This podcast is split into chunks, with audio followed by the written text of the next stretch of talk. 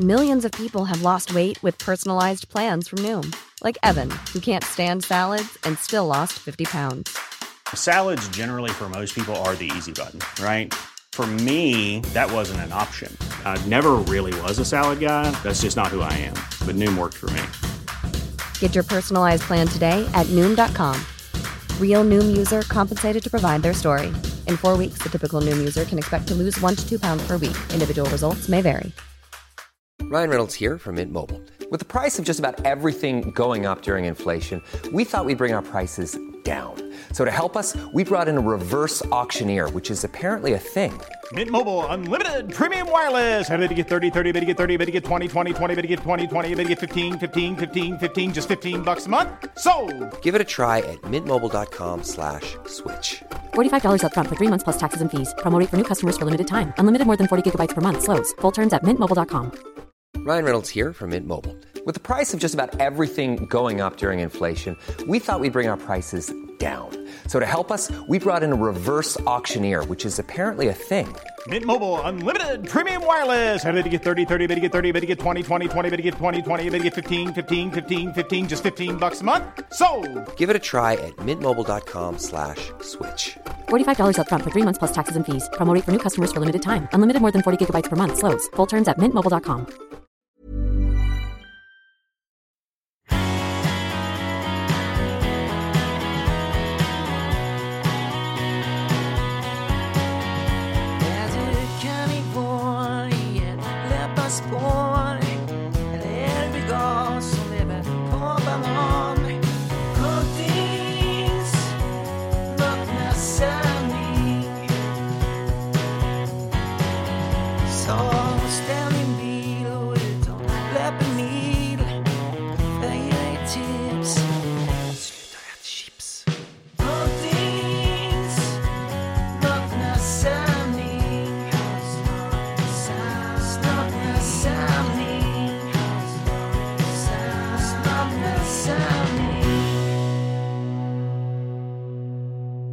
Då hälsar vi alla lyssnare välkomna till avsnitt 410 Jonas. Du såg tveksam ut Niklas. Ja, det här känns mycket märkligt måste jag säga.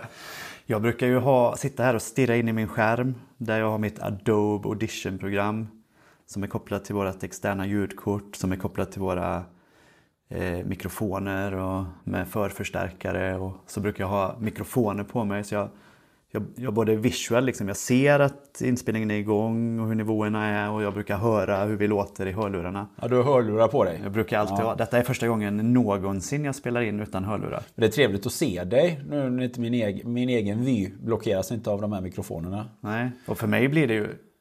För jag hör ju bara oss genom ett par hörlurar då, när vi sitter i vanliga fall. Det för mig är det lite som att lyssna på en podcast. Det här blir lite annan dynamik. Vi testar helt enkelt en ny och uppgraderad eh, Eh, så att säga, inspelningsutrustning som, som du överraskade mig med att sitta och pilla med när jag kom ner på kontoret. Ja, precis. Eh, det är alltså inte att jag har glömt mina hörlurar, utan det är att vi testar lite nya saker. Vi har ju varsin trådlös mikrofon som sitter på bröstet. Det står en annan trådlös låda på bordet.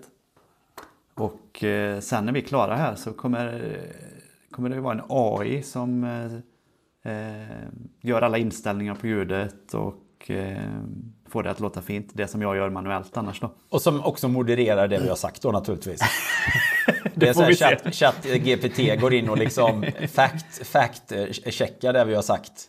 Jag tror inte att eh, just den AI är inkopplad utan detta är nog mer en ljudprocess AI. Men eh, det kommer kanske i framtiden då. Ja, att, det vi kanske- inte, att vi inte ens behöver prata. Nej, eller att vi, vi, vi, vi, Den- vi får prata, men att det måste sorteras eller det måste så att säga strömmas genom ett filter så, så att det blir eh, riktigt. Det kanske kommer en sån lag så att inte någonting otillbörligt eller eh, fall, alltså att inte falsk information delges allmänheten. Eller desinformation delges allmänheten utan att det är sanktionerat från högsta ort. Det är en rimlig farhåga. Vi får se hur långt eh, det kommer sträcka sig i framtiden. Men eh, redan nu tror jag att man kan så här eh, eh, syntetiskt eh, använda någons röst till att få dem att säga saker och att eh, det är väldigt svårt att förstå att det inte är den personen med just hjälp av AI, vilket kommer underlätta vårt jobb väldigt mycket. Vi behöver bara träffas på morgonen, skriva en snabb eh, ingress. Idag vill vi prata om eh, Eh, Idag ska vi prata om triathlon. Idag ska vi prata om triathlon. De tio, de tio bästa tipsen för att köra Ironman Kalmar. Och sen går vi bara ut och springer och när vi kommer här tillbaka så har AI liksom eh, syntes, eh, gjort våra röster så att vi pratar om det. För att den har tagit alla de här timmarna ända sedan 2015 och analyserat så de vet exakt hur vi pratar, vad vi säger i vilken situation. Och Ja, men- så finns det ett avsnitt där och vi har liksom varit ute och andats i skogen och så lägger vi ut det bara. Det är, med, det är med viss försiktig tvekan som vi, som vi närmar oss det här området då Niklas. Jag hoppas inte vi gör världens bästa uppsnack här nu och så, och så eh, blir det ingenting. Nej, vi får väl se. Det är ju en, det är en eh, ganska pricey eh, utrustning det här. Så att vi får väl hoppas att den lyckas spela in oss åtminstone. På Annars så var det pengar i soptunnan kan jag säga. Mycket pengar i soptunnan. Poddteknologi 2.0 här. Ja, Ja, eh, mycket spännande. Den kom med DHL precis innan jag åkte hemifrån. Så att, eh, jag tänkte vi testkör den direkt för den är ju alltså eh, den är extremt liten, den är portabel, den går att använda överallt. De här andra grejerna vi har om vi, när vi åker till exempel till Stockholm och spelar in så får jag ju en extra väska för all poddutrustning. Den här kan jag ju typ ha i fickan och den ska vara bättre. Det kanske, det, kanske, det kanske nu eh, och framöver, det är läge då att vi gör de här eh, motsvarigheten till eh, Comedians Drinking Coffee in a Car eller vad det heter. Det som var populärt under en period. Där Jerry Seinfeld åkte runt och intervjuade alla möjliga, ja men typ åkte runt med Obama inne på Vita husets parkering och körde runt, runt, runt. Eh, Men att vi, vi kör vårt eh, osensurerade Bilsnack. Ex, ex, bilsnack liksom. Jag eh, såg faktiskt, eh, jag, jag tror att vi är bland de första nu i Europa som har den här utrustningen. För att jag... Till, det är till och med så. För jag var en av de första som beställde den när de släppte den. Och den har blivit väldigt försenad. Den skulle kommit i maj. Eh, Men de har inte fått CE-märkningen klar för Europa. Men den släpptes lite tidigare i USA. Då. Det är en norsk produkt faktiskt. Den tillverkas i Norge och allting. Men i USA fick de tillgång till den tidigare. Och jag har sett en kille där som använder den. Och han har eh, lagt ut när han spelar in i en bil med den. Fascinerande. Extremt bra kvalitet då. För mm, man behöver, den tar ju bort allt eh, ljud och sånt här. Och, det som jag inte... Allt, allt brusljud Allt brusljud och sånt. Den fixar till ljudet, den fixar till våra röster så de låter lite bättre. Och det här att min röst spiller över i din mikrofon. Så är det ju när vi sitter här och spelar in med våra vanliga mikrofoner. Ja. Eh, det tar den bort. Den kan liksom eh, ta bort din röst ur min ljudfil. Så att det inte blir något, eh, det här lilla, lilla ekot som man kan höra då. Vi får se hur det funkar, men det är så den ska funka. Men jag har sett de inspelningarna han har gjort både eh, i bil och på andra platser och det, det bådar ju gott kan jag säga. Du, du är lite oväntat eh, early adopter på många sådana här tekniska grejer nu. Det senaste som jag noterat. Du hade ju en, en annan sån grej som jag nu har, jag har glömt vad den hette. Men jag frågade dig vad det var som du har på din telefon för att kunna ta för att kunna filma eller ta bilder smidigt. Som någon sån här adapter på. Ja, den hette G-grip. G-grip låter som någon dildo eller något sånt där. Men det, det är ju bara en liten eh, Bluetooth-dosa med, med ett grepp. Ja, Som du sätter, eh, du sätter ett fäste på ditt skal som du har på telefonen. Just Sen det. klickar du i den där och så har du en vanlig kameraavtryckare och ett kameragrepp.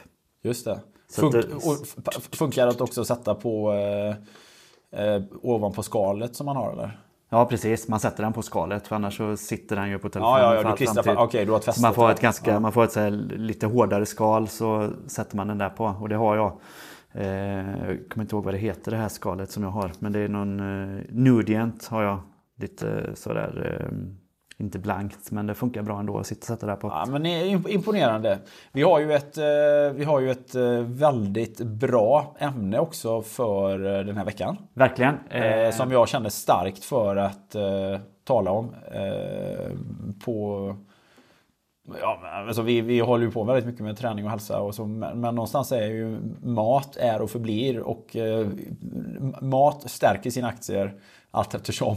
Mer och mer känns det som. Jag kan säga att jag har ju ägnat eh, den här sommaren och den här hösten som vi kallar det nu då när, det, när vädret är som det är. Och sen börjar det juli, hösten. Ja, jag har ju spenderat otroligt många timmar i köket och väldigt få timmar på träning. Så jag har ju verkligen prioriterat mat framför träning eh, kan man säga. Du har ätit dig till en väldigt god form. Nej, jag har inte, Ett- jag har inte jättegod form. Det har jag Ett, inte. ett, men, år, ett år ut nu från våran Ö3-start 2024. men jag, jag, jag, eh, jag vet inte om jag tar en ära i, men jag vill i alla fall laga all mat till mig och min fru och mina barn eh, själv så att jag vet vad det är i den. Fantastiskt. Eh, och sen, det är ju inte, det är inte en carnivore diet och det är inte en vegansk diet utan det är allt möjligt. Jag, vill de ha bröd på helgen så bakar jag det själv till exempel. De får bröd, det är lugnt om de äter bröd, men då bakar jag det. Ja. eh, på den nivån då. Just och det. jag, jag, ska, jag storhandlar ju varje månad. Jag ska in på Citygross och storhandla på vägen hem. Men jag svängde in nu på vägen in i morse med bara och ska- scannade av kötthyllan vad det fanns. Ja men det är bra. Ja. Och vi ska prata om kött. Det är det vi ska göra. Vi ska prata om eh, varför svenskt kött är världens bästa mat. Eh, för det är det ju. Svenskt kött.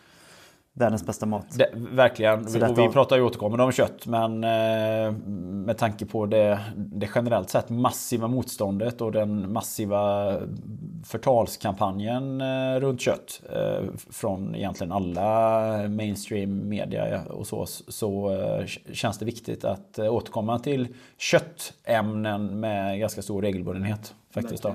Men vi kommer väl till det om en liten stund. Vi har några andra punkter vi vill eh, avhandla först. Det har ju hänt lite saker.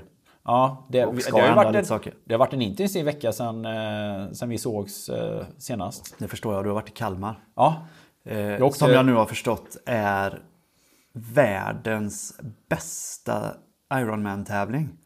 på många sätt är det nog det faktiskt. I alla Ja. fall utifrån ett eh, deltagarnöjdhetsperspektiv. Ja, men jag vet att du har ju alltid sagt det. Kalmar är den bästa tävlingen. Kalmar är den bästa tävlingen. Men jag har alltid tänkt att det är din personliga åsikt. Men nu har jag förstått att Nej, de här ifrån. undersökningarna bland deltagare så det är den mest uppskattade tävlingen i Ironman-serien i världen. Nu blir ju det ett ganska stort bias runt alla sådana undersökningar såklart. Därför att det är ju alltid på alla så att säga, nationella Ironman-tävlingar, om vi tar bort Ironman Hawaii, som ju är liksom en, eh, ett VM som ja, också naturligtvis går i USA. Då, men så, så är det ju alltid en majoritet av tävlande från det landet som arrangerar. Jag menar, Ironman Brasilien har ju företrädesvis brasilianare. Det är ju den största deltagargruppen. Och Sverige har ju då följaktligen mest svenskar. Ironman Köpenhamn som gick dagen efter Kalmar har ju företrädesvis danska som kör. Det kanske, jag vet inte hur många procent, men jag skulle tro att i många fall rör sig om fler än 50 procent. Eller mer än 50 procent av startfältet som kommer från det arrangerande landet då. Såklart. Men, eh, men, eh, men då är ju det liksom lika på, på alla platser och, och Kalmar eh, rankas eh, som jag förstår det då högst av alla Ironman-tävlingar när det gäller till nöjdhetsperspektiv.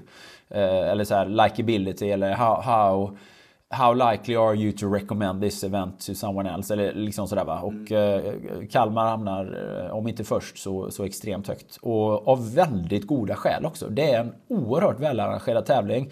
Kalmar är en mycket, mycket trevlig stad. Jag älskar Kalmar mer och mer, och mer för varje gång jag kommer till Kalmar. Så, så tycker jag verkligen, jag gillar verkligen Kalmar. Det är en eh, otroligt fin stad med väldigt mycket historia. En, eh, en eh, väldigt charmig stadskärna med många gamla hus och, och så vidare. Och, eh, Om du hade fått välja en stad i Sverige att bo i istället för Borås, hade det blivit Kalmar då? Ja, det vet jag inte om jag... Kalmar har, Kal, sen har ju Kalmar en, en ganska...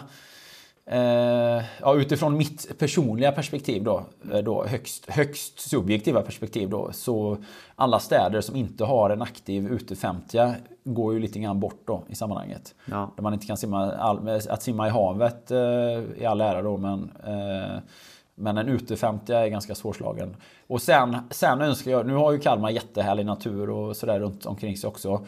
Men jag är ju lite mer i favör av något mer kuperad natur än det då ganska platta landskapet eh, runt Kalmar. Men, men det, kan man, det kan ju liksom inte kalmariterna eller Kalmar stad rå för. Mer än en ute 50 då, det kan man ju faktiskt bygga. Ja, men det hade det är varit ju- väl värt. Men i alla fall, det är ju det är en, det är en exceptionellt trevlig stad och tittar man på tävlingen så, eh, så är den, den är så logistiskt tacksam. Allting ligger så nära hela tiden. Allting, allting är liksom gångavstånd några minuter. Vilket ju verkligen inte är fallet på många andra tävlingar. Där det kan vara så olika T1 och T2. Och det kan vara Ja, men det kan vara långt, man behöver åka bil. Många amerikanska tävlingar har ju varit logistiska mardrömmar som jag har kört om. Men Kalmar är precis tvärtom. Och, eh, Ofta är det ju så att communityn tycker om sin tävling och att liksom verkligen så att eh, staden då i sammanhanget är på, är på fötterna. Men, men Kalmar är ju precis lagom stor stad för att nästan alla ska engagera sig i någon mån och tycka om det. Kalmar och närliggande kommuner ska man komma ihåg för man cyklar ju också på Öland och jag menar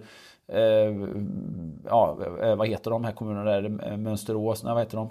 Eh, Mörbylånga mm. heter det väl kanske. Eh, ja, i alla fall. Jag lyssnade på Loves och Alexanders podd Triathlonvänner. Och gissar att är man intresserad av triathlon eller håller på med triathlon så har man lyssnat på den. Men de gjorde ju ett Kalmar-avsnitt också ja. och intervjuade flera deltagare där.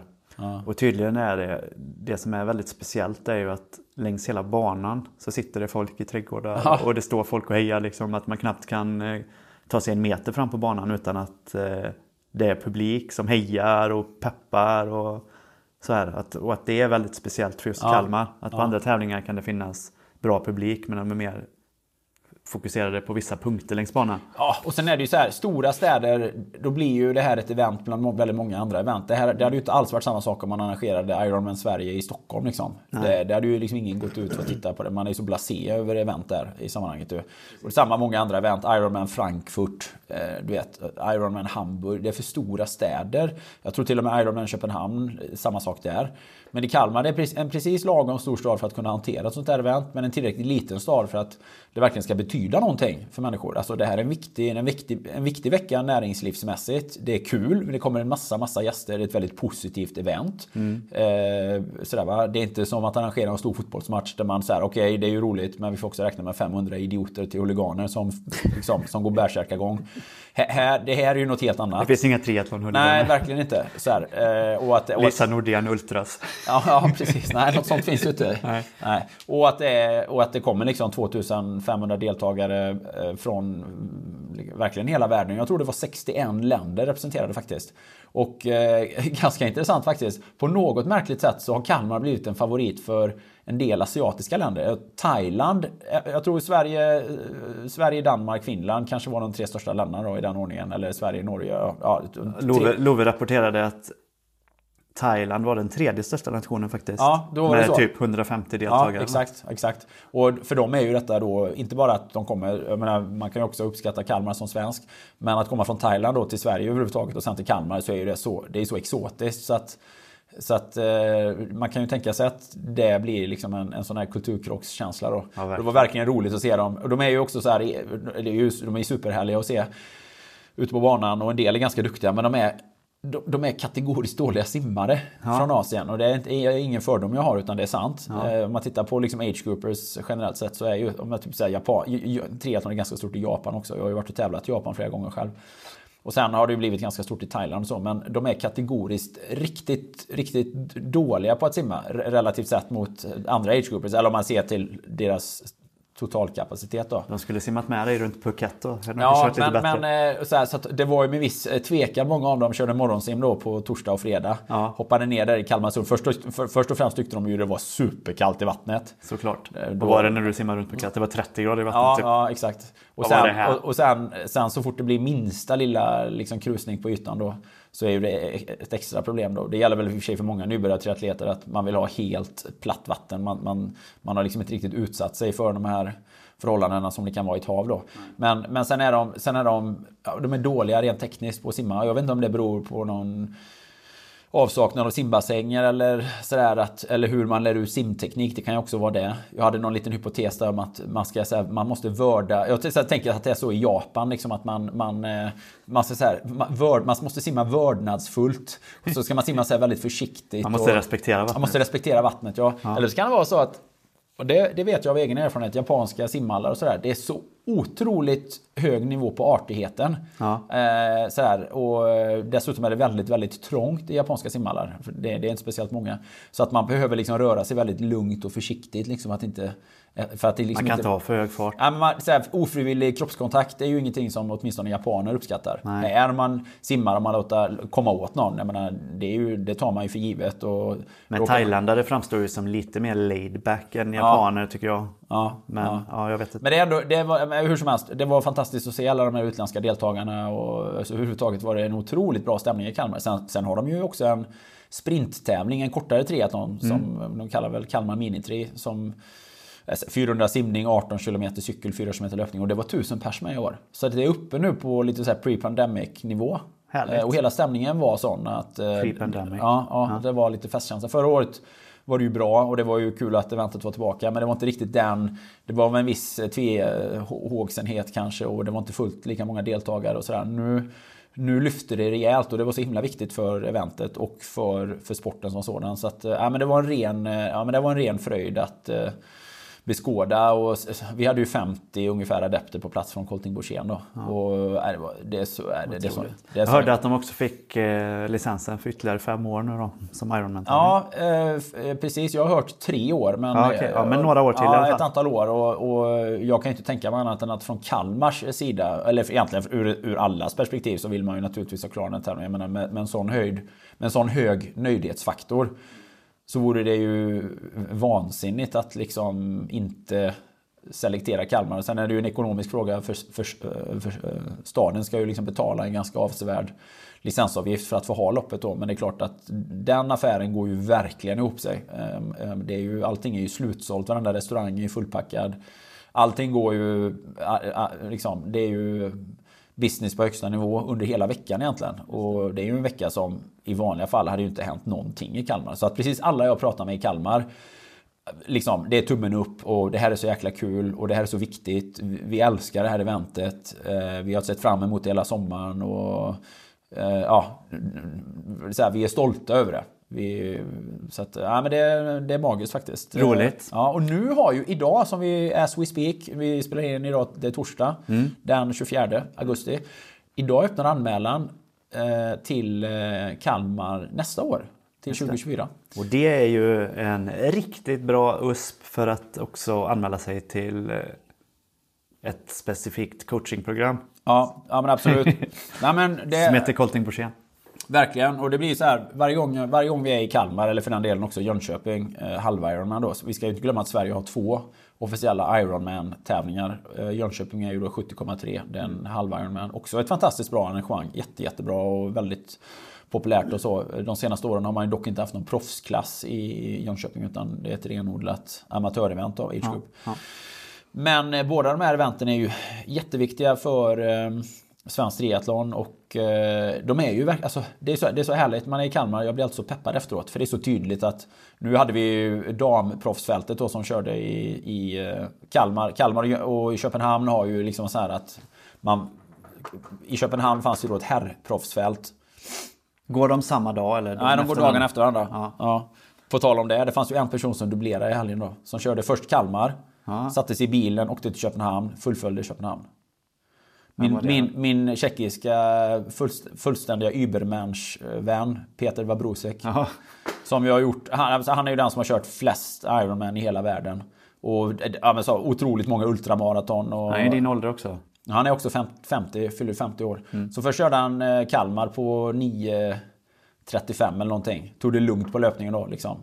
Eh, satte sig i bilen, så fyra timmar på natten. Körde Köpenhamn på 9.50 tror jag. Ja, det var bra jobbat. Ja, och då har han ju ändå betat av här 10 i övriga Ironman tidigare år. Du vet, han kör sån extrem triathlon. Du vet, eh, Mount, Ever- typ så här, eh, Mount Everest triathlon och såna grejer. Så alltså, han, han är helt fenomenal, mannen. coolt. Helt otrolig. Men kört- proffsen, eh, de Ja. kan inte dubblera. Nej, nej, precis. de- för då, de växlar varje från år då. till år, va? Så, Så att- så att nu var det herrproffs i Köpenhamn, damproffs i Kalmar. Nästa år blir det omvänt då. Ja. precis. Men, men bortsett då från det 20-talet eh, damproffs som körde nu då. Så är ju den resterande mängden deltagare, det är ju helt vanliga människor. Det är ju helt vanliga liksom, motionärer. Man kallar ju dem för age groupers i, i triathlon för de är indelade i femårsintervaller. Och det är så jäkla coolt att se att denna, ja, men vi säger hälften av dem som kör är ju första gångs triatleter. Många av dem har kanske tränat ett år. Bara många av våra adepter som körde hoppade ju på coachingen då förra året eh, i, med, med träningsstart i slutet på september. Och står på startlinjen och i nästan alla fall tar sig runt då. Och det är så jäkla häftigt att se. Du vet, det är alla möjliga utseenden. Det är långa, smala, muskulösa, lite överviktiga, runda. Ja, men alltså så, som folk ser ut lite i allmänhet. Men, men alla har byggt upp förmågan att kunna hantera liksom en Ironman. Och den liksom glädjen man möter längs banan är ju dels nervositeten innan. Som vi gör vårt bästa som coacher då för att liksom eh, mildra för dem. Avdramatisera och liksom få dem att tänka rätt. Liksom, ta en bit i taget. Men alla är nervösa innan. Ja, ja, det är klart. Det hade jag ju också varit. Det är man ju. Det, eller, nervösa kanske inte alltid är rätt ord. Men det finns en anspänning åtminstone. Det finns liksom en... Sådär, men att vi pushar ju alla liksom att det, det här är ju liksom inte det ska inte vara en domedagskänsla. Det ska vara en känsla av fokus däremot. Och koncentration och medvetenhet om vad man ska fokusera på. Men det här är ju en härlig dag. Tänk på all tid ni har lagt ner nu under året och alla tidiga morgnar, och sena kvällar och liksom all trötthet som ni har liksom bemästrat och all utveckling som ni... Så här, här är ju belöningen. Så att njuta av den här dagen och vad ni faktiskt klarar av med era kroppar. Ni har liksom lärt er att simma, många av er från scratch. Och nu ska ni simma nästan 4 km i öppet hav. Mm. och sen ska ni cykla 18 mil och sen springer ni maraton. Och det är ju någonting att vara väldigt glad och lycklig över. Så bejaka för det första den tröttheten som kommer att finnas. Eh, var medveten om att det kommer toppar. finns toppar då allting bara flyter på. Men sen finns det liksom också djupa dalar och det är de man måste liksom, eh, kunna kriga sig igenom. Då, precis som på träning. Och dela upp det så att när starten går så bara ger ni er i vattnet som på en lång träningsdag och så simmar ni till första bojen. Det är den enda uppgiften ni har när starten går. Det är att simma till första bojen. Och sen är det nästa boj, eller så att säga, sen är det en raksida och en kortsida och en raksida till. Så tar man det liksom, take it in stride genom hela loppet då.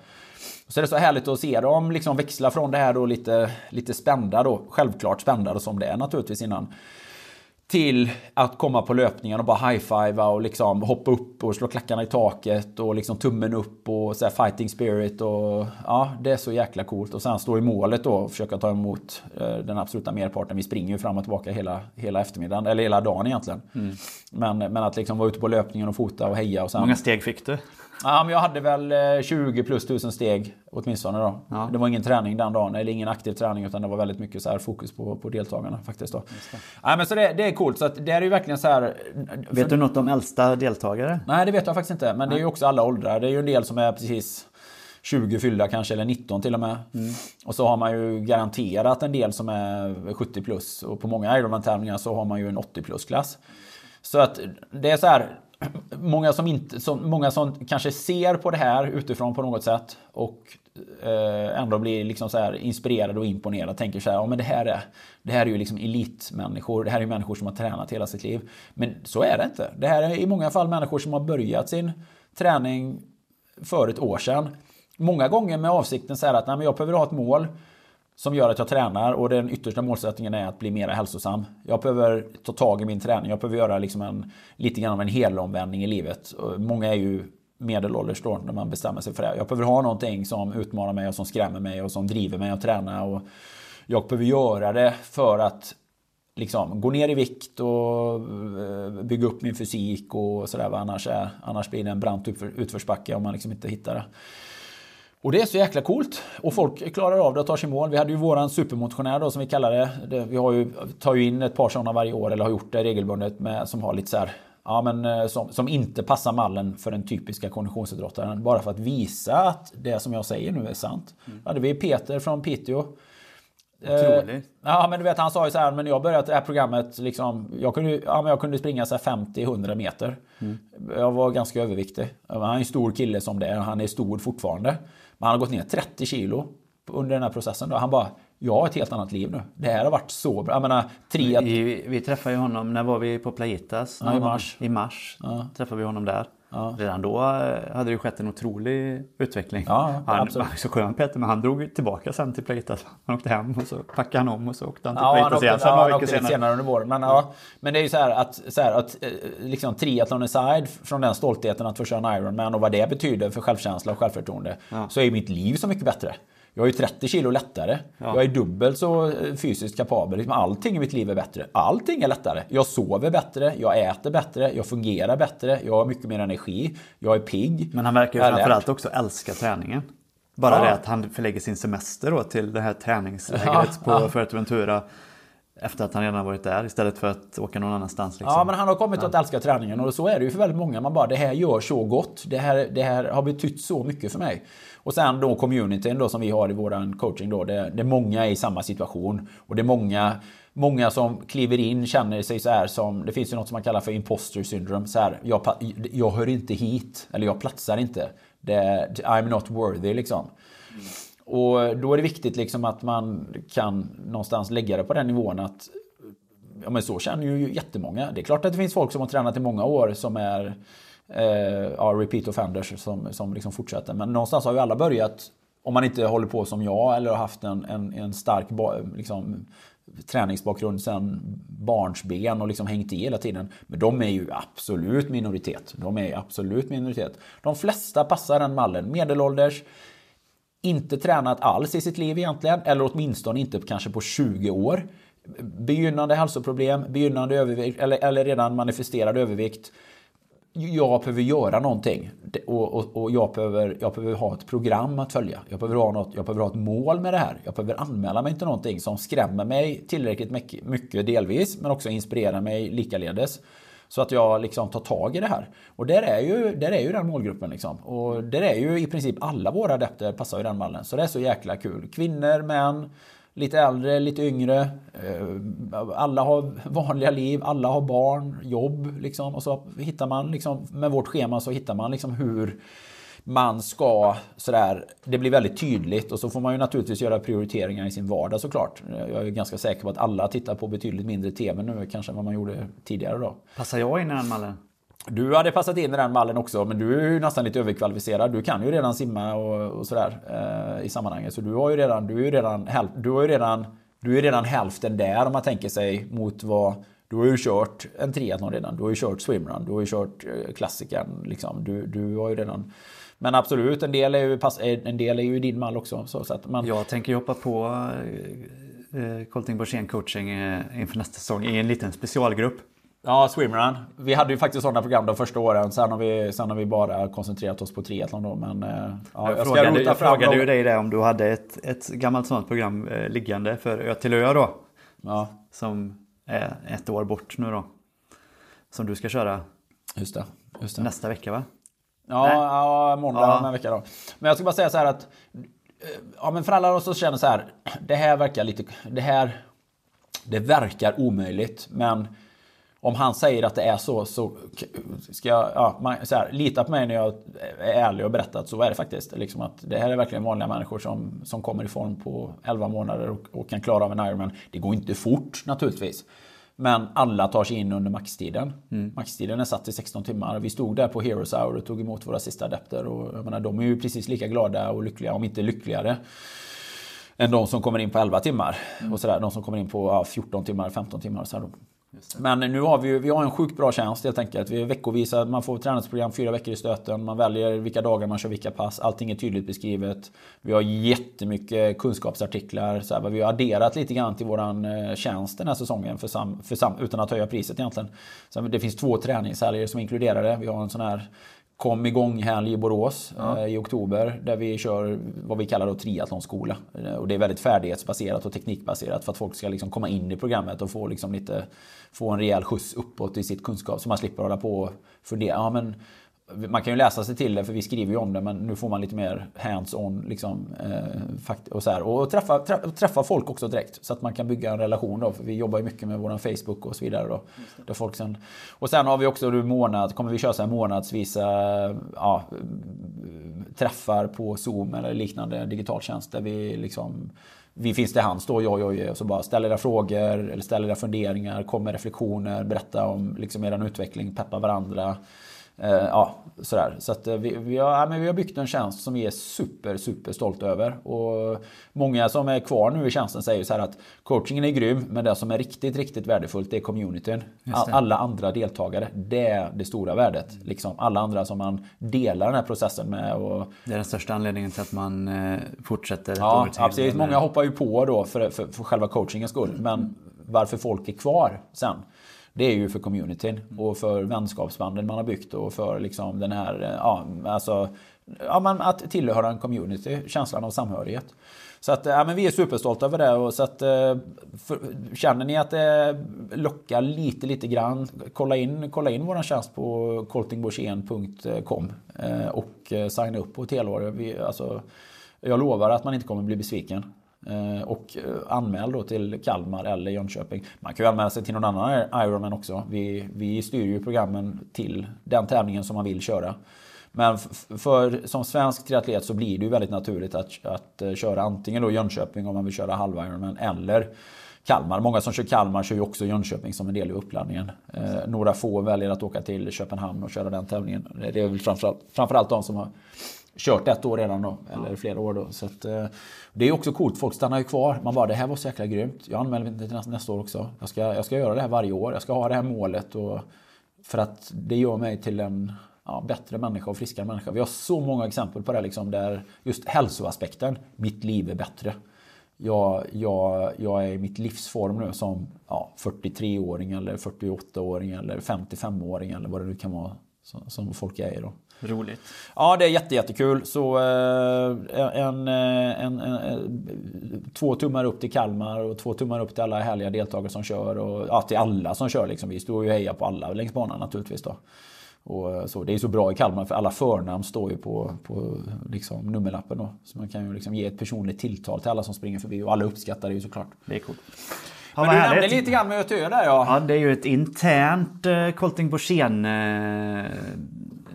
duell skulle man kunna säga i Götelö i år eftersom både du och Jojje ska köra. Jag vet inte när Jojje körde senast. Han, han, har kört, kört, han har kört två gånger. Han körde 2009 första gången med en kille som heter Joakim Berggren på den, på den under de tidiga åren där. Sen körde han också med Petter. Det var ju liksom Petters start på Ötelö. Det var ju Jojje som liksom guidade eller så att nästan övertalade honom till det. Vilket ju Petter är jätteglad för. För han har ju blivit fast ända sedan dess. Ja. Och han kör ju av samma anledning. Han kör ju Ötelö av samma anledning som folk kör Ironman. Alltså det blir någonting att träna för och någonting liksom att liksom så här, eh, det blir en liten piska på ryggen men också en morot. Då. Ja. Så, att, eh, men, men, eh, så jag ska ju köra med Björn Fransén, krögaren. Ja. Och det kan jag ju säga så här att den absolut största moroten här nu under det här året så jag det är att vi ska gå och äta på Franzéns på tisdagen. Det är ju Sveriges enda trestjärniga med tre, tre Michelinstjärnor. Precis, ja. men det, det kommer, inte, det kommer inte vara Björn själv som lagar maten på tisdag. Ja, antagligen inte. Faktum är, det, är lite, det här är ju så dumt. Ja, men då ska vi käka, då är det ju jag, eh, jag och Jojje, jag fick ju detta av Jojje i 50-årspresent. Ja. Jag och Jojje och så eh, våra respektive tävlingspartners då, Gordo som jag kör med, Gordos fru som kommer med från USA också. Mm. Eh, Petter ska med och så eh, Hans Olsson som då kör med Petter, mm. gamla störtloppsåkaren.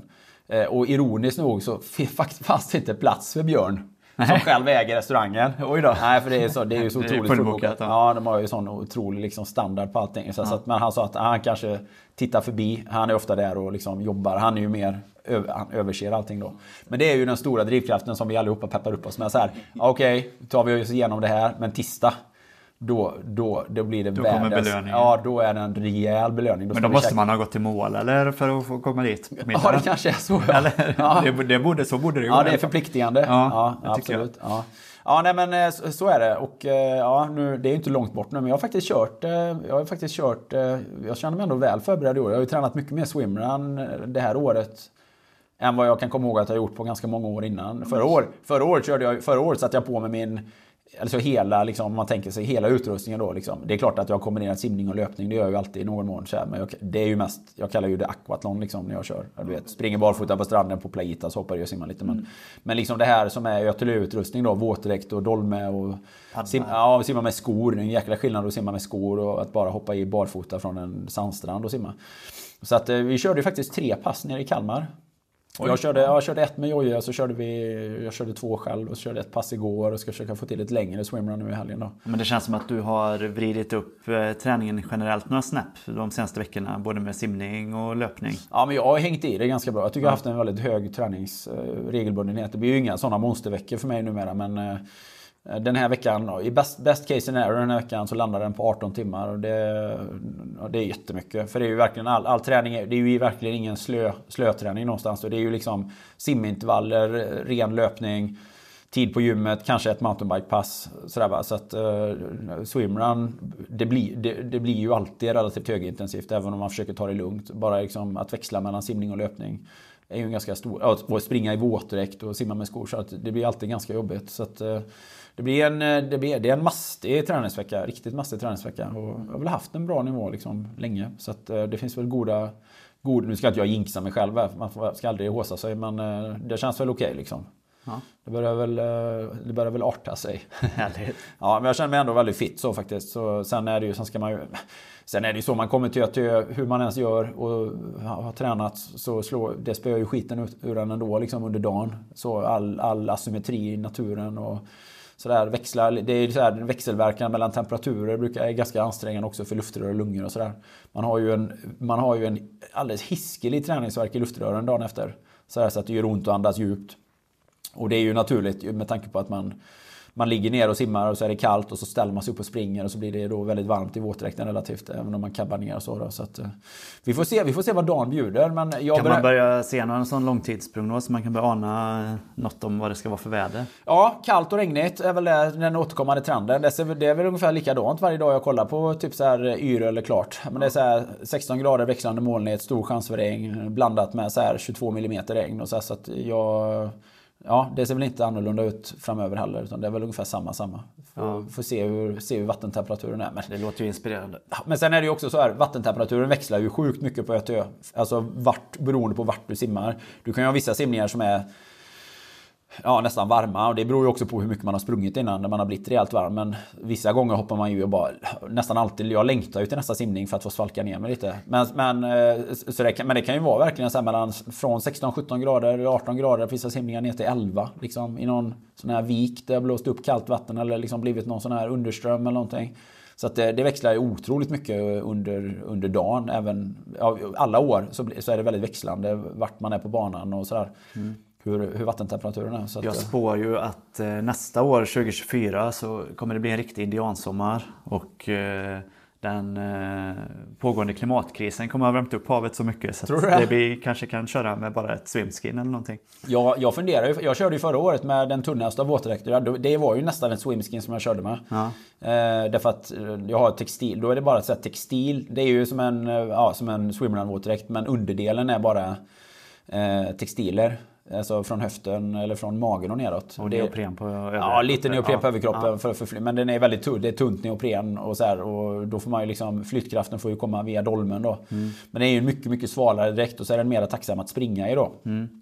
Eh, därför att du har ingenting som begränsar höft, höfterna då. Vilken vattentemperatur behöver det vara för att du ska Ja, jag vet att jag testade den det året jag körde med Petter. Då testade jag den ute på Djurgården, så simmade runt lite, hoppa i så bara, men det här går bra. Simma 400 meter och så bara, Nej, det är lite kallt faktiskt.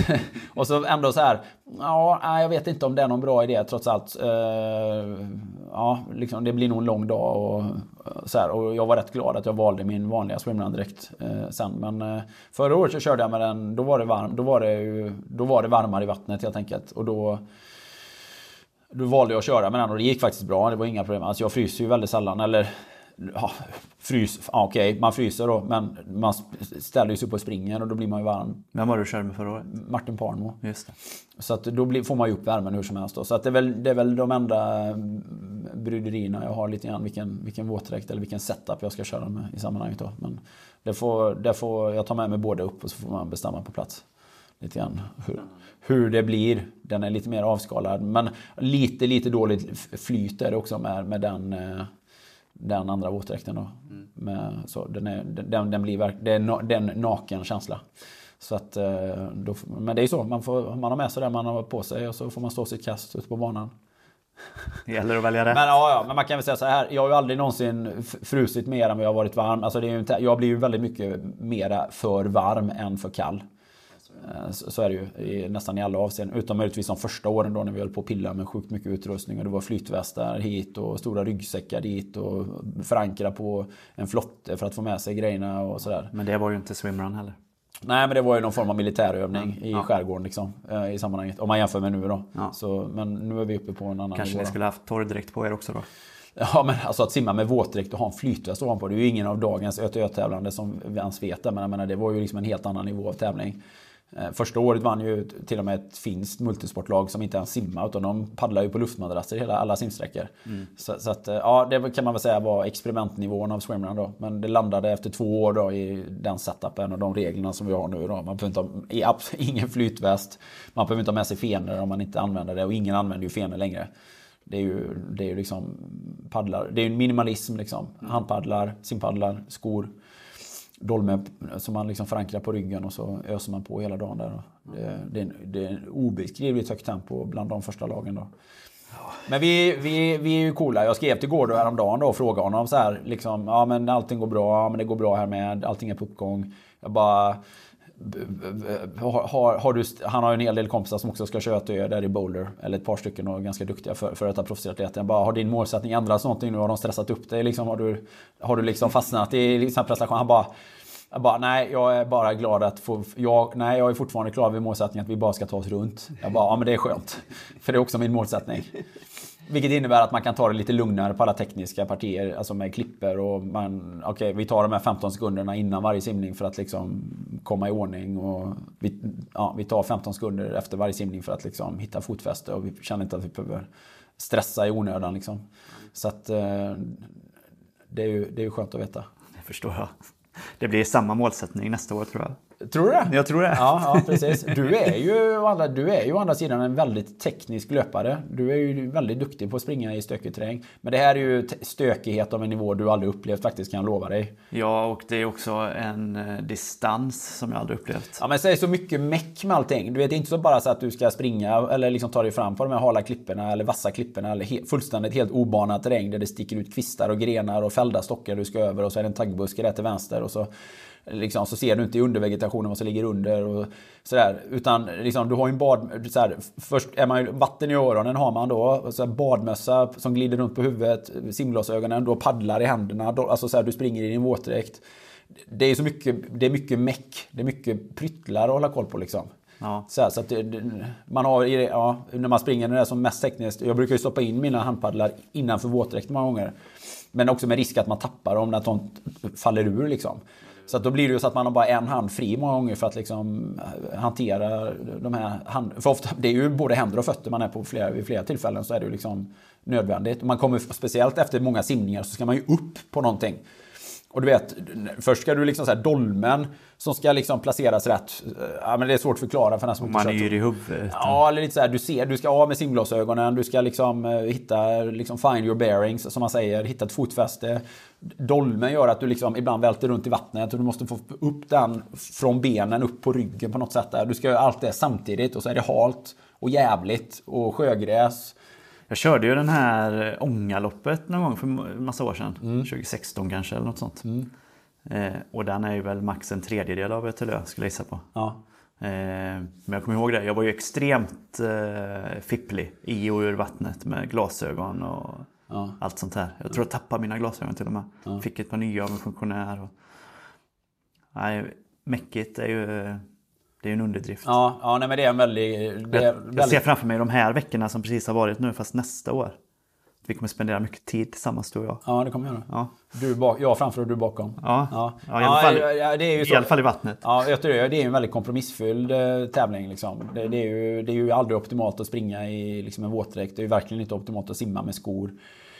Eh, så, här, så att allt, det är ju ja, det, det, är en långsam relativt sett färd fram liksom, i, i skärgården. Men det är, det är supercoolt. Alltså, när man är någonstans. Och det är ju så här, jag vet att jag har sagt det flera gånger. Men det, det absolut värsta på hela dagen, Ötelö.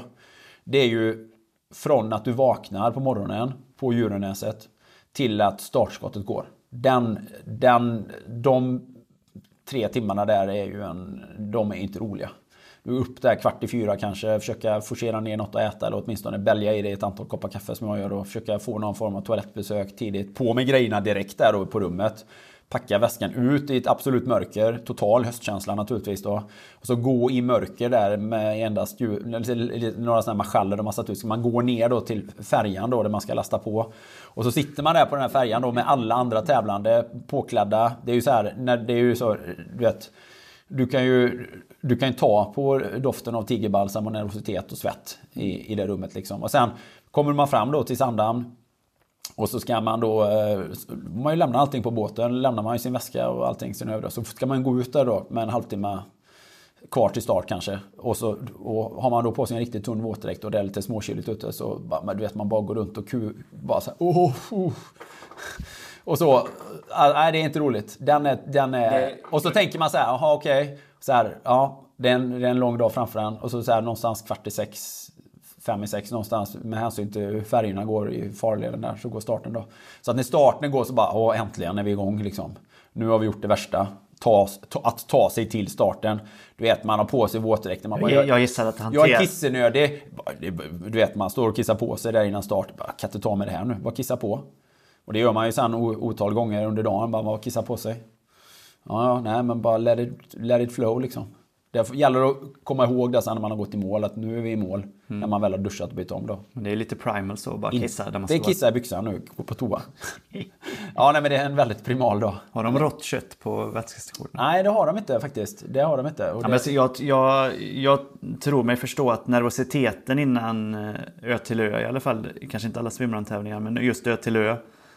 Den är ganska mycket svårare att eh, så här hålla i schack än nervositeten innan starten i Kalmar. Ja. Eh, alltså det är ju en annan form av nervositet så liksom.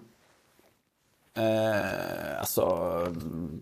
Det, ja, det. Ja, alltså men det är ju samma där. Alltså det är ju.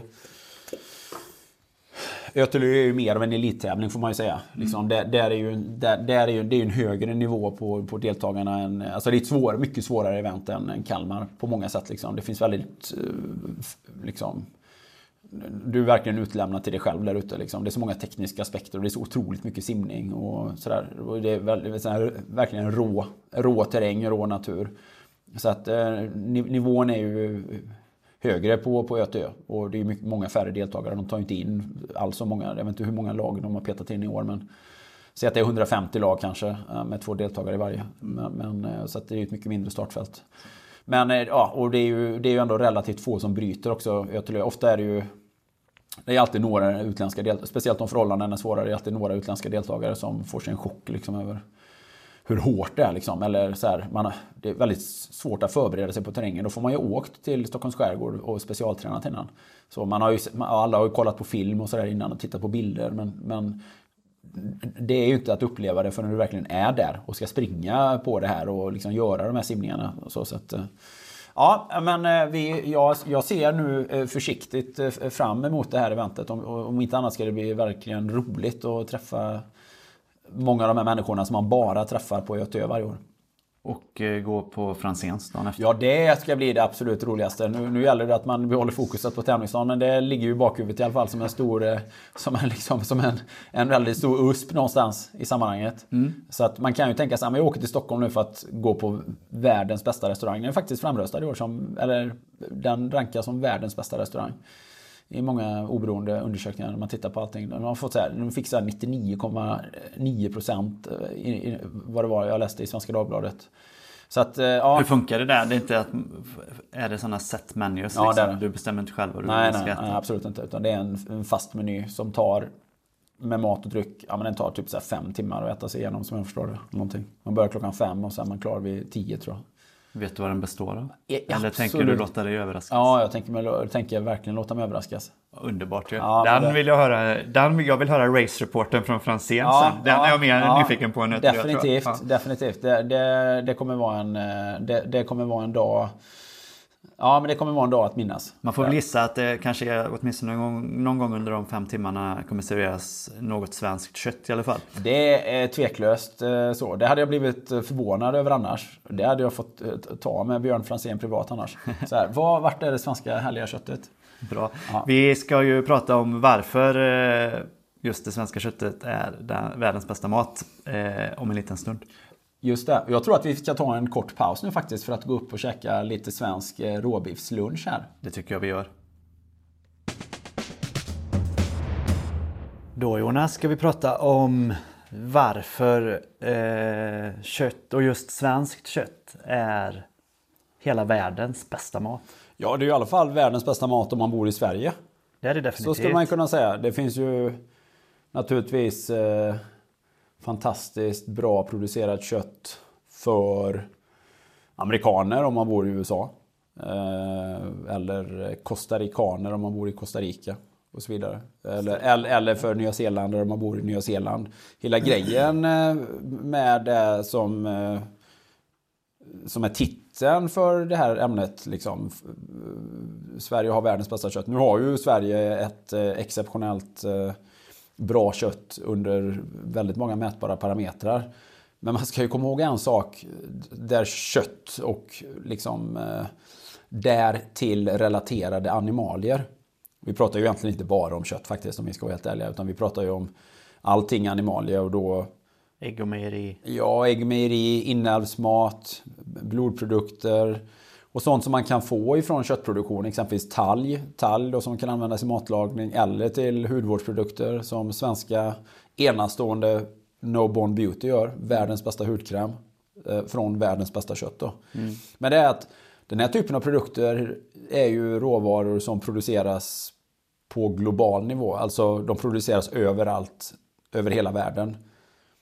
Eh, Eller äts åtminstone överallt över hela världen och har alltid gjort det. Jag menar, du kan ju vara inuit i det nordligaste av norra Kanada och i princip eh, bo i en iglo vintertid. Nu vet jag inte om det är en fördom eh, så, men till för inte allt för länge sedan så, så levde man i iglos och det är ju så att där produceras ju naturligtvis ingen, inga animalier, men man äter ju det. Man äter ju det för man jagar det och fångar det. Och då är det ju främst från, från havet då naturligtvis. Va? Eh, men det är ju det som gör att om man anstränger sig eller om man bara bemödar sig om att vara lite liksom eh, samvetsgrann i vad man köper så kan du alltid sourca lokala, verkligen lokalt producerade animalier. Precis vart du än är på hela jorden. Och eftersom det här är en svensk podd för eh, svenskar på svenska så är det ju så att eh, Med norsk poddutrustning. Ja, ja. Och det må vara hänt då. Så är ju svenskt kött världens bästa kött. I synnerhet för oss. Ja. Faktiskt. Och Det, det är ju en viktig utgångspunkt att eh, ta i, liksom, i hela samtalet. Eller i hela, liksom, eh, tycker jag, det faller ju bort oerhört mycket i, i, eh, liksom, i den generella debatten. Kring eh, vad människor ska äta och vad vi ska äta. Hade man kunnat utgå ifrån grundregeln lite grann som det här gamla ordstävet gräv där du står är. Att ät mat som produceras, ät primärt mat som produceras så nära dig som möjligt. Det hade man ju kommit enormt långt med i alla avseenden. Då blir det ganska mycket animalier för oss. Ja, och vi, hade, och vi hade ju kunnat producera så mycket mera av eh, den, det bästa köttet i världen. För Sverige är ju väldigt lämpat för köttproduktion. Vi har så, väl, vi har så oerhört mycket areal som är olämplig. Även om man hade velat odla på den så går det inte. Vi har så mycket stenig, liksom... Eh, ja, hur ska man uttrycka det? Ja, vi, vi, har, vi har väldigt mycket areal liksom omgärdat av skog, skog i olika sammanhang. Där det liksom inte värt eller mödan värt eller ens lämpligt att odla. Men där det går alldeles utmärkt att ha djur som under stora delar av året går och, går och betar fritt. Eh, både eh, olika typer av nötdjur och eh, lamm, och får och så vidare. Hade, så vi hade ju kunnat ha säkert tio gånger så mycket köttproduktion på ett väldigt naturligt sätt. Vilket ju, vilket ju, vilket, och det är ju en siffra som kommer från flera oberoende bönder. Eller flera av varandra oberoende bönder. Att vi hade kunnat ha väldigt mycket mera köttproduktion på ett fullständigt självklart sätt. Lite grann så som man tänker sig att djur faktiskt gick och betade förr i tiden. Eller, så här, och det är ju den andra kopplingen som jag tycker är så självklar. Så här, ja men vi ska hoppa på köttproduktion. För då tänker man ju så här, bara ordet produktion landar ju någonstans i att det, så här, det är en onaturlig process. Vi tänker på livsmedelsproduktion, då tänker jag direkt på en fabrik eller någonting. Jag tänker på ett alltså, jag tänker på så här, livsmedelsproduktion, då tänker jag på ordet process. Ja. Jag tänker på fabrik där man får in ett antal råvaror och så ska det liksom eh, tas bort en massa saker och, och läggas till och det ska förädlas och sådär. Blandas och röras. Ja, men och, exakt. Ja. Men, men kött är ju ett naturligt förekommande mänskligt livsmedel och har alltid varit så. I är, inte, är inte kött bara hårdprocessat gräs? Ja, exakt. Genom ja. Ja, exakt. Kött, kött, eh, om vi tänker oss kon då, är ju, eller nötkreaturet. Det är ju en... eh, Det är ju en... eh, vad ska man kalla det för, en generator av olika typer av örter och gräs som gör eh, detsamma då ätbart för oss människor. För vi kan ju inte äta gräs, vi kan inte äta örter, vi kan faktiskt egentligen inte äta någonting som växer fritt i naturen.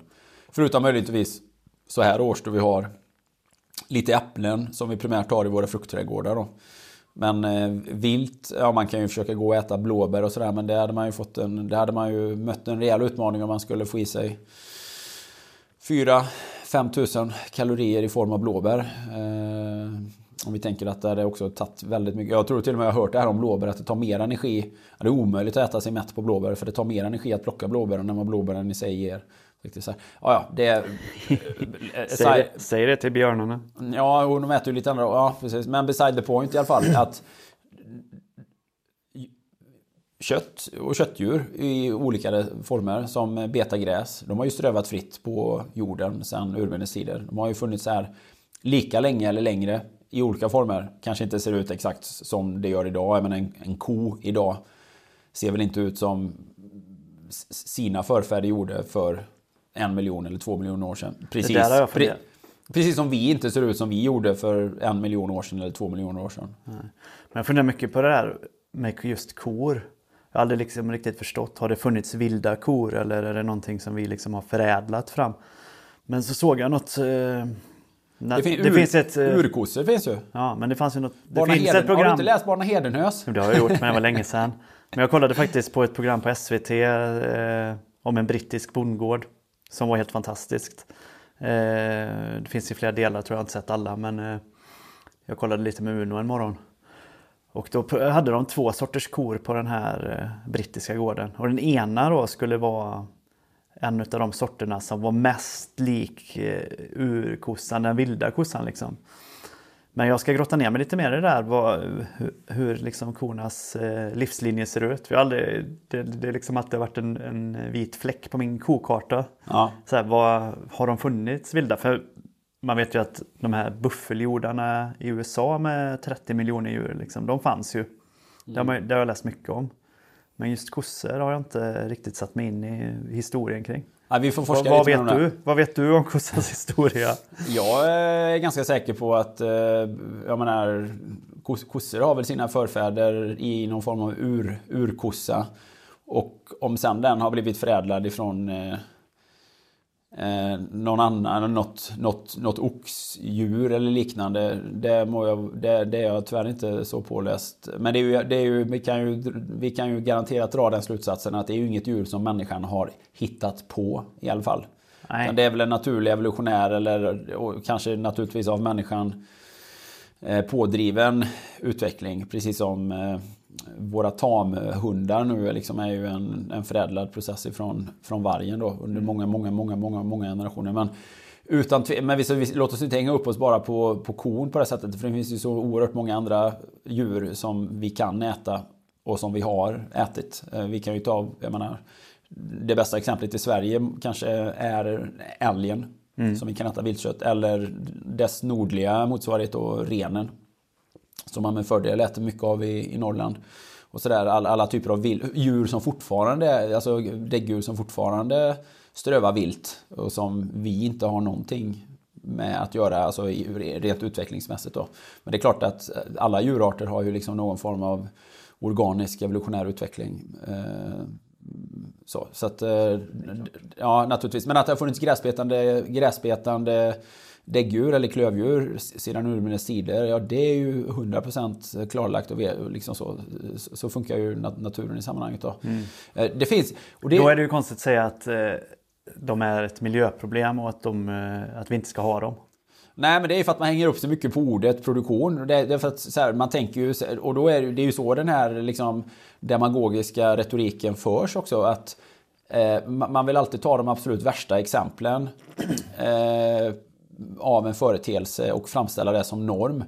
Men och det är klart att det finns olika grader av eh, så att säga bra eh, köttproduktion som vi i princip bara har i Sverige. Liksom bra eller suverän. Och på andra platser finns det betydligt eh, sämre produktion naturligtvis.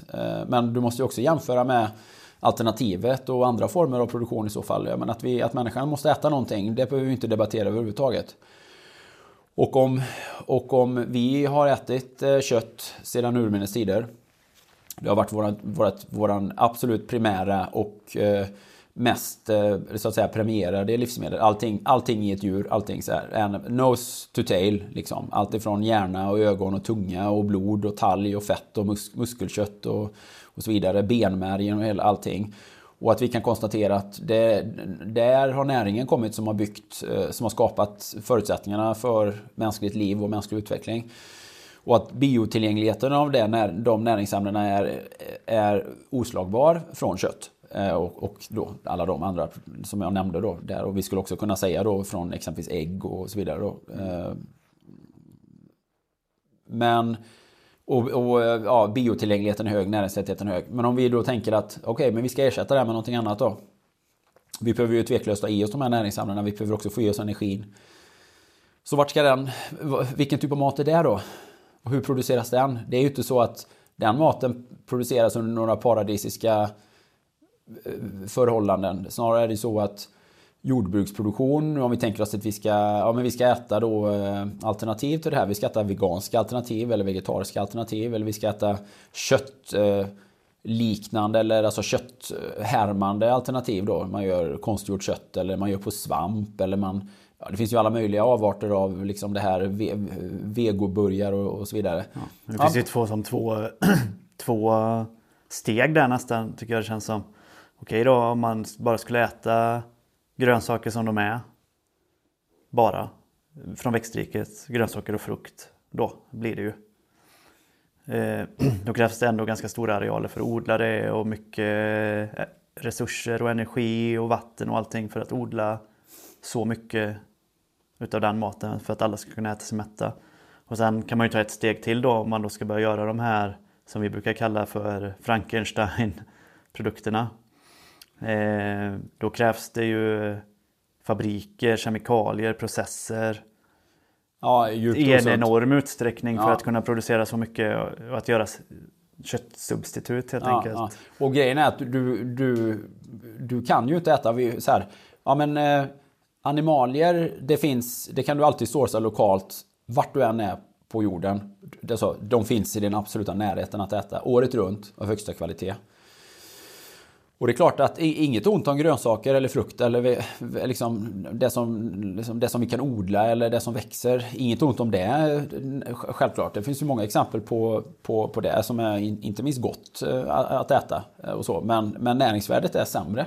Vi behöver äta oerhört mycket mer. Vi hade behövt att fungera ungefär som en gorilla gör med en stor jästank till buk.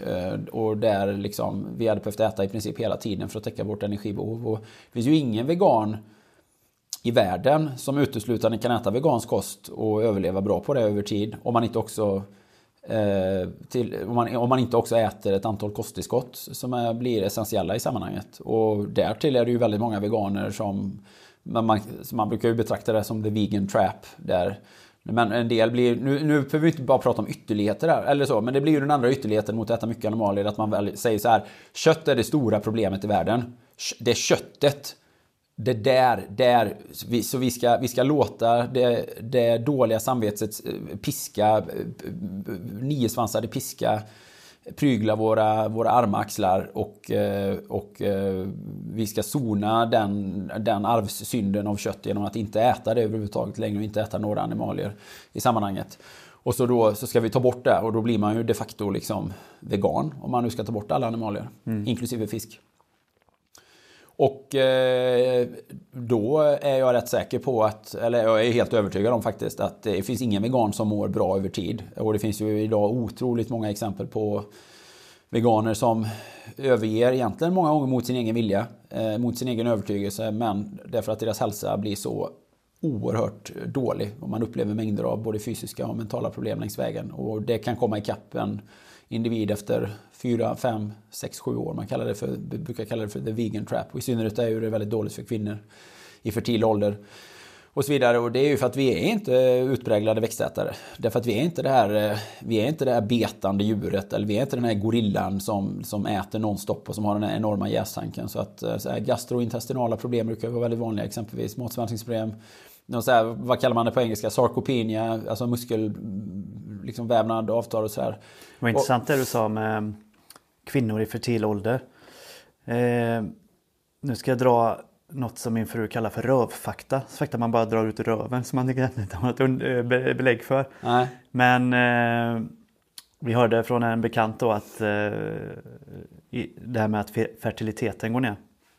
Att, eh, och det hör man ju från många håll. Ja. Att den gör det. Jag vet inte om det facto är så men Och, man, och, och, då man hör det pratar, mycket. och då pratar man om, eh, ja, okej, kvinnor föder färre barn.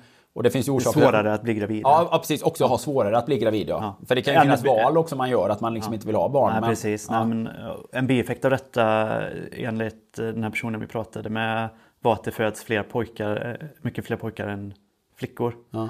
För att man försöker pricka den här eh, tidpunkten i månaden där man är mest fertil. Ja. Och under den perioden så är det större chans att eh, det blir en pojke än en flicka. Än, då, än om man spontanligger mycket. Ja. Liksom, eller blir spontangravid. Ja. Ja, okej. det var en sidofakta. Men det- jag ja, läste eh, eh, en sak som då inte är en rövfakta gissar jag. Men eh, Novus har gjort en undersökning om köttätande i Sverige. Och då visade det sig att 90, jag tror det var 94 procent av de i undersökningen äter kött. På ett eller annat sätt då. Och 6 procent gör det inte. Och i den gruppen av 6 procent så var det två grupper som stack ut. Och det ena var då kvinnor mellan 18 och 36 år. Och det. andra var eh, folk med, med låg inkomst. Men eh, den Ja. största gruppen var kvinnor mellan 18 och 36. Och Det då sammanfaller kan man med den ju, fertila åldern. då kan man ju som en lekman se ett samband där. Ja, just det. Ja. Absolut. Ja. Och det finns ju, ja, och det är ju så sorgligt och, och, och tråkigt och tragiskt för de här individerna som i många fall till slut vill ha barn. Och där man då desperat eh, liksom anstränger sig. Men där man kanske har ett hormonellt system som är utarmat eller där kroppen liksom på annat sätt kämpar för den egna överlevnaden. Och då, då, då är det svårt att bli gravid helt enkelt. Och det är, så, det är så synd för att om det är några som skulle behöva äta mera kött och mera naturligt fett och fler ägg och eh, produkter med, med mycket kolesterol i och så vidare och så vidare så är det ju unga kvinnor. Som, som då liksom där, där biologin någonstans föreskriver att här, här har vi en kort, kort period i livet där möjligheten finns liksom att eh, få barn. Det är ju väldigt så att säga, naturen är ju lite orättvist beskaffad på det här sättet. Att, att som man så skulle vi ju kunna bli papper om vi, om vi så hade velat när vi är 80 faktiskt. Det finns ju många exempel på det.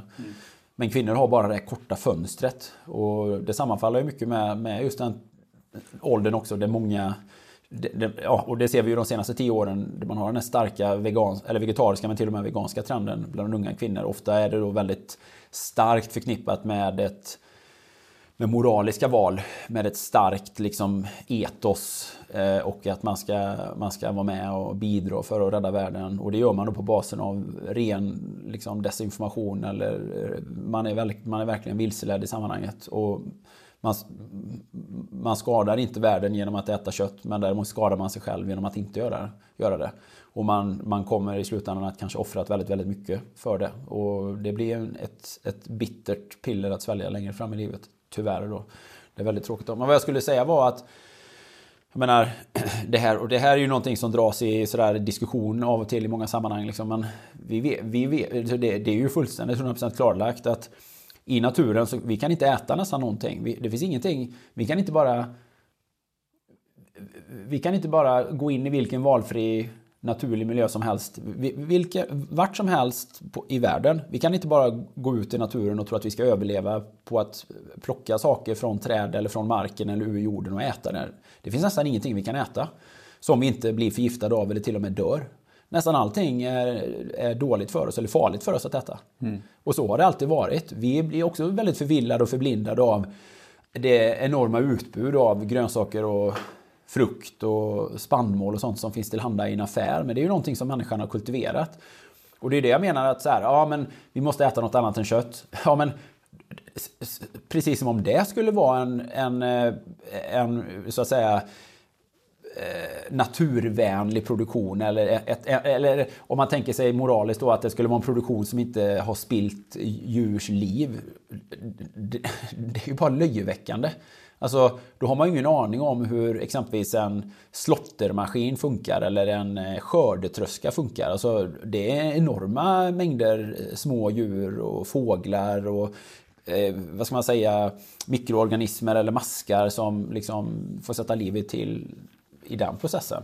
Det finns ingen, det finns en- ingen blod, det finns, det finns ingen så här, liksom, eh, vad ska vi kalla det? Det finns ingen, det finns ingen livsmedelsproduktion som är producerad utan att djur sätter livet till.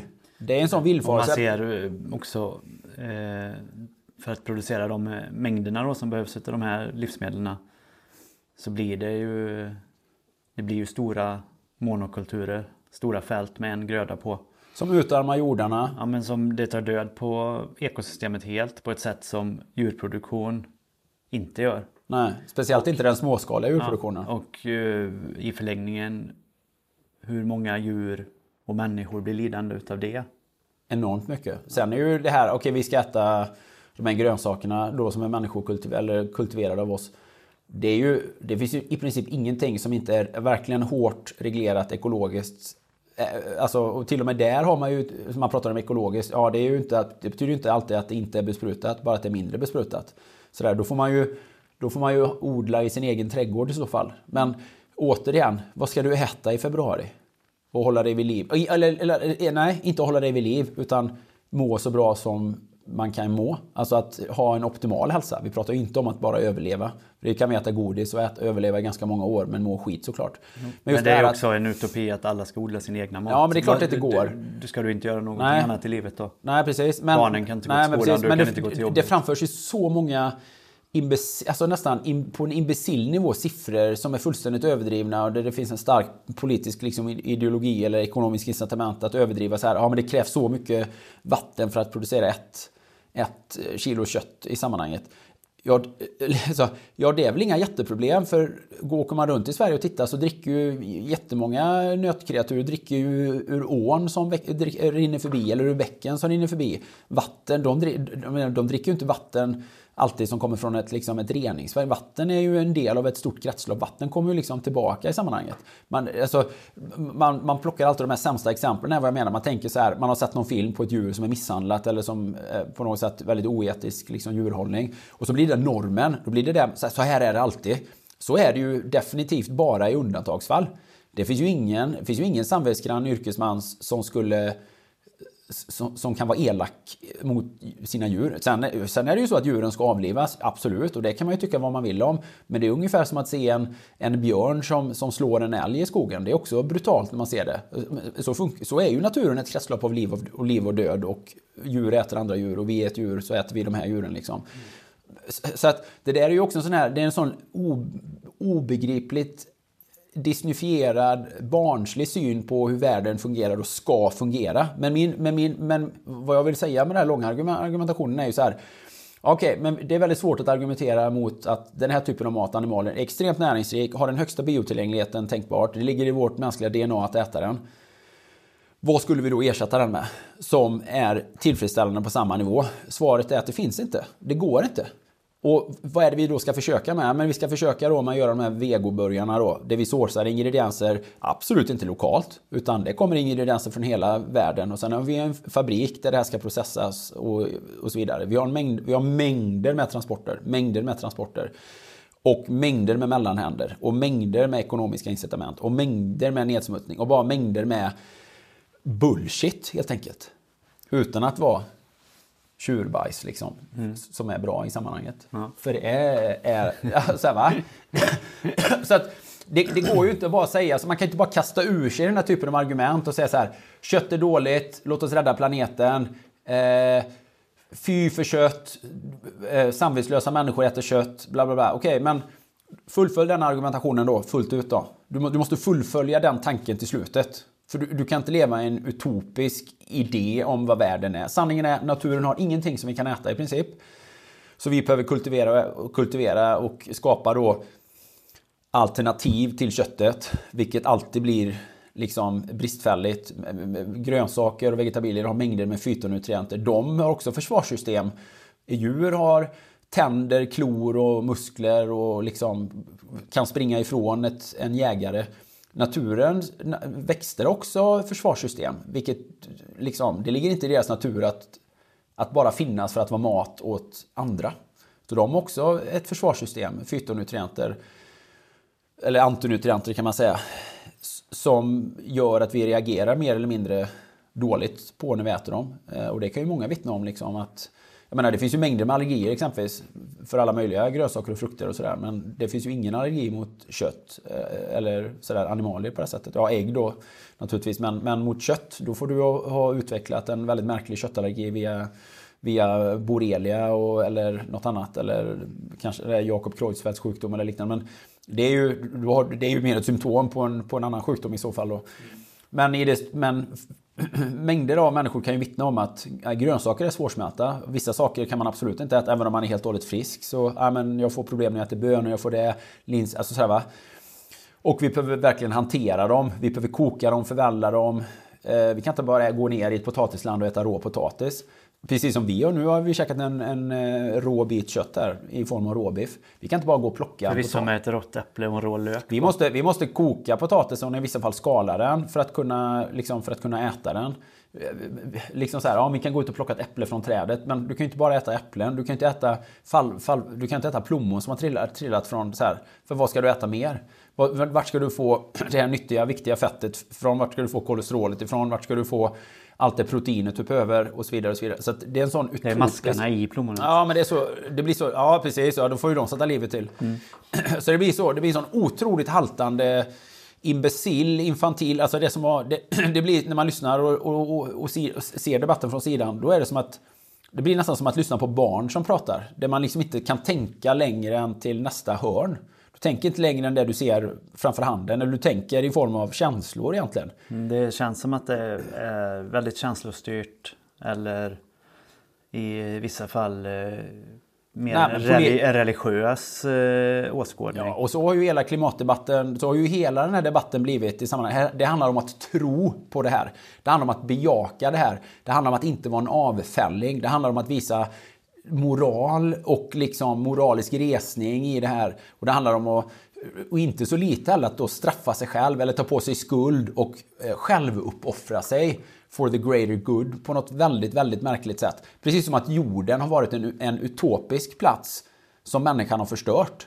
När sanningen är raka motsatsen. Jorden är i sitt naturliga tillstånd en extremt våldsam, farlig, eh, karg eller bara liksom vild plats som människan har kunnat göra beboelig. Mm. Men att, tänk på alla områden i världen där det bara var träsk och myggor liksom, innan, innan människan kom in. Så extremt ogästvänlig i olika sammanhang. Så att det finns en eller här, Dubai. Ja, eller alltså mängder av, mängder av områden. Eller liksom överhuvudtaget liksom...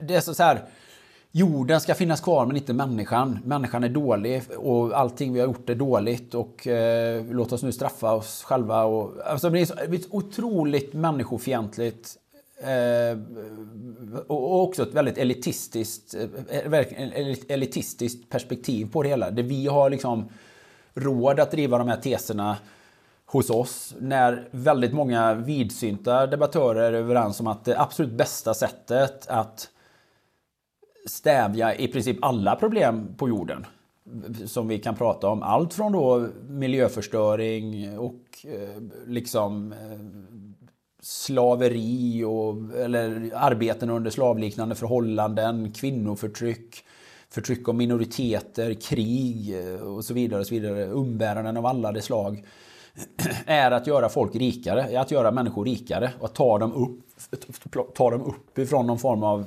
absolut fattigdom till någon form av medelklass egentligen. Till någon form av, det gäller utbildning, liksom, att dö i barnsäng, rent vatten. Allt det, allt, har, allt det har ju med ekonomisk tillväxt att göra.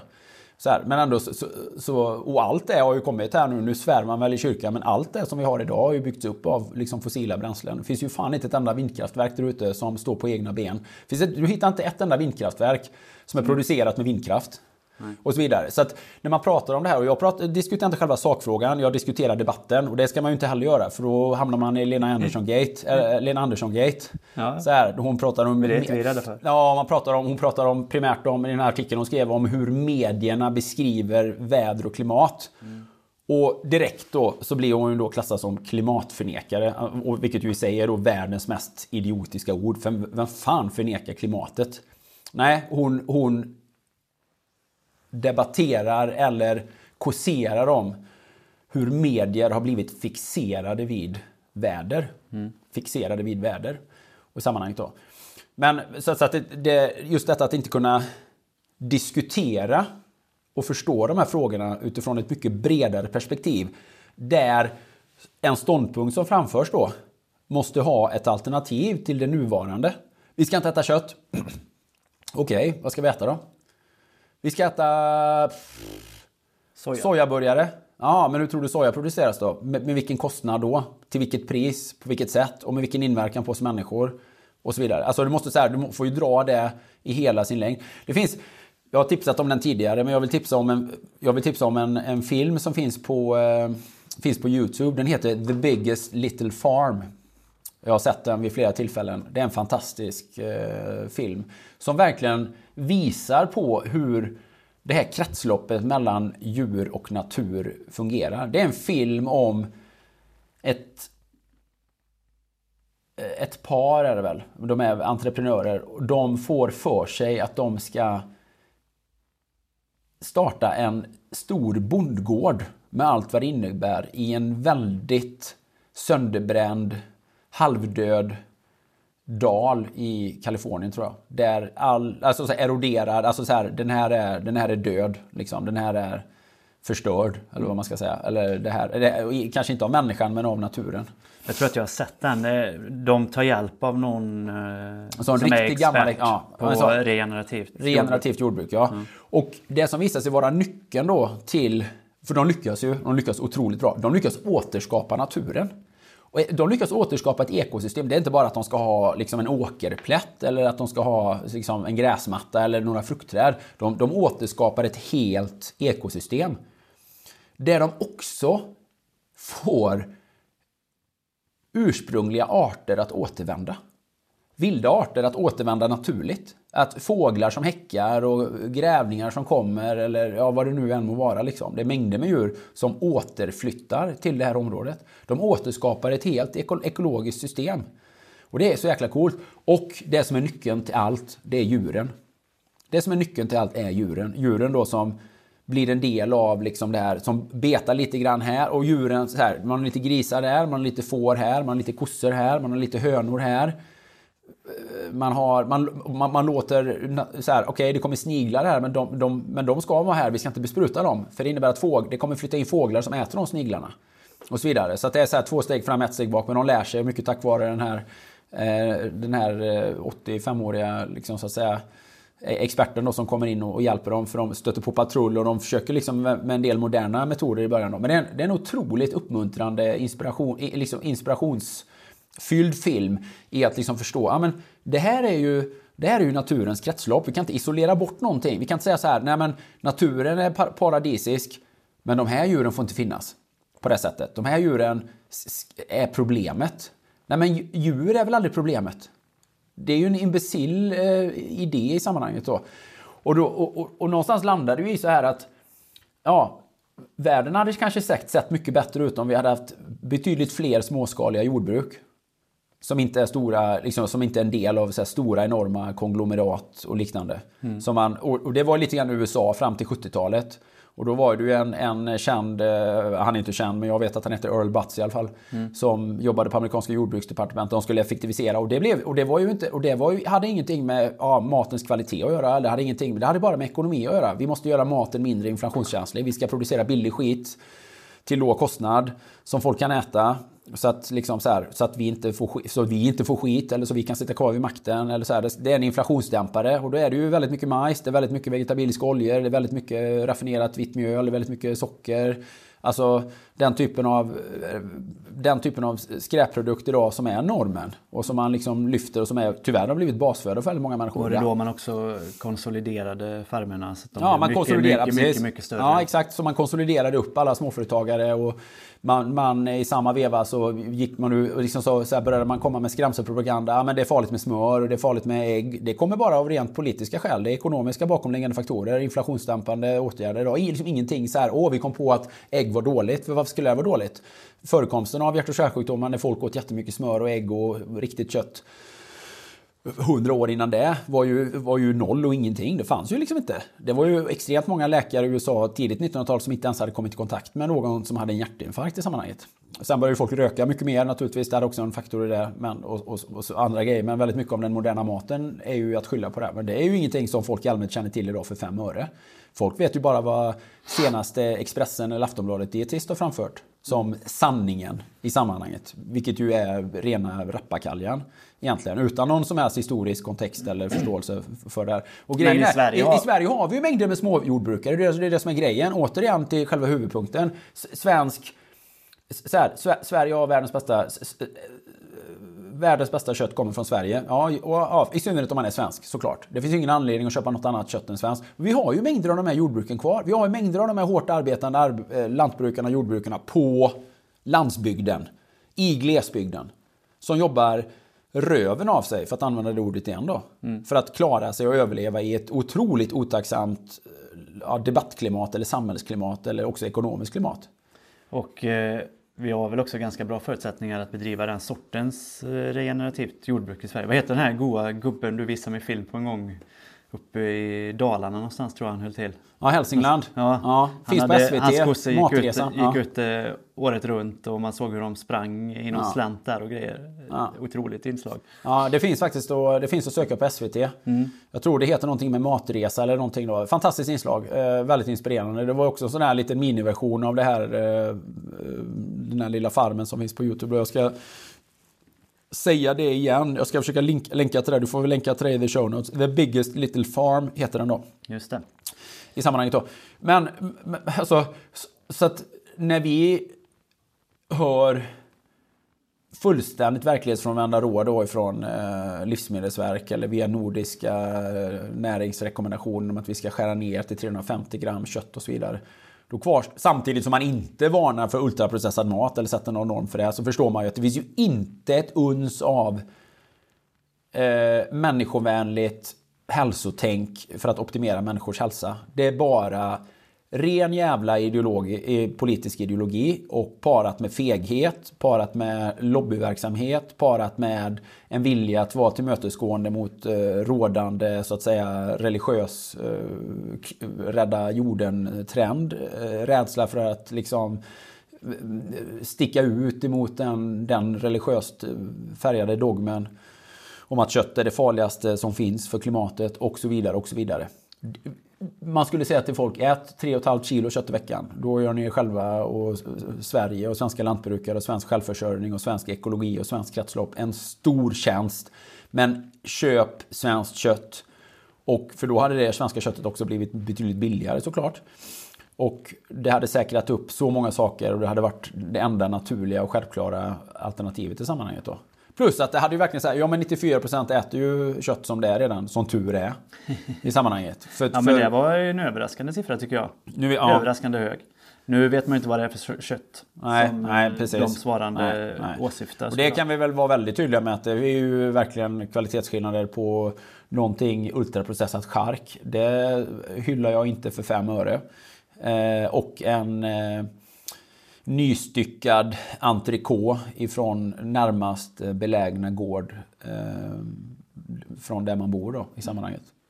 Så att det är klart att det är enorma skillnader också där. Men det, när vi pratar om kött här så pratar vi bara om det icke-processade köttet. Vi pratar inte om hotdogs, vi pratar inte om att gå och dra en Big Mac på McDonalds. Vi pratar inte om charkbrickan och vi pratar inte om det importerade billiga köttet som kommer någon annanstans ifrån. Vi pratar absolut inte om det brasilianskt importerade köttet eller det nyzeeländska lammkotletterna och sånt. Det är ju rena det är ju styggelser i sammanhanget. Det är ju, det är ju rena styggelser. Det skulle jag inte premiera för fem öre.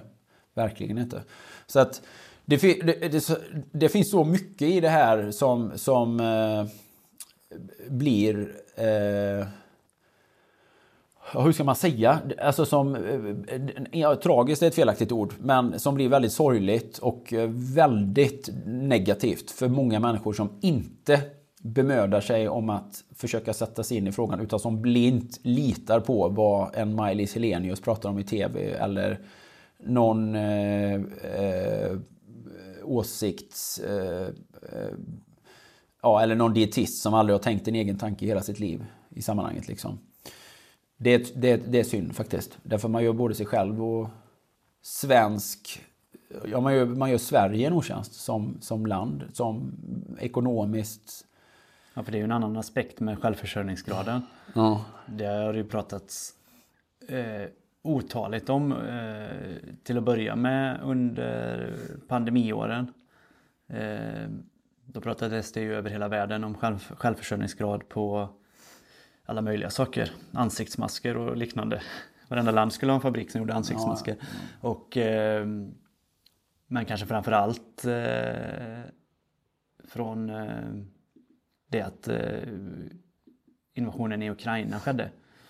Med det här osäkra säkerhetsläget, framförallt i Europa, så pratar man ju jättemycket om självförsörjningsgrad.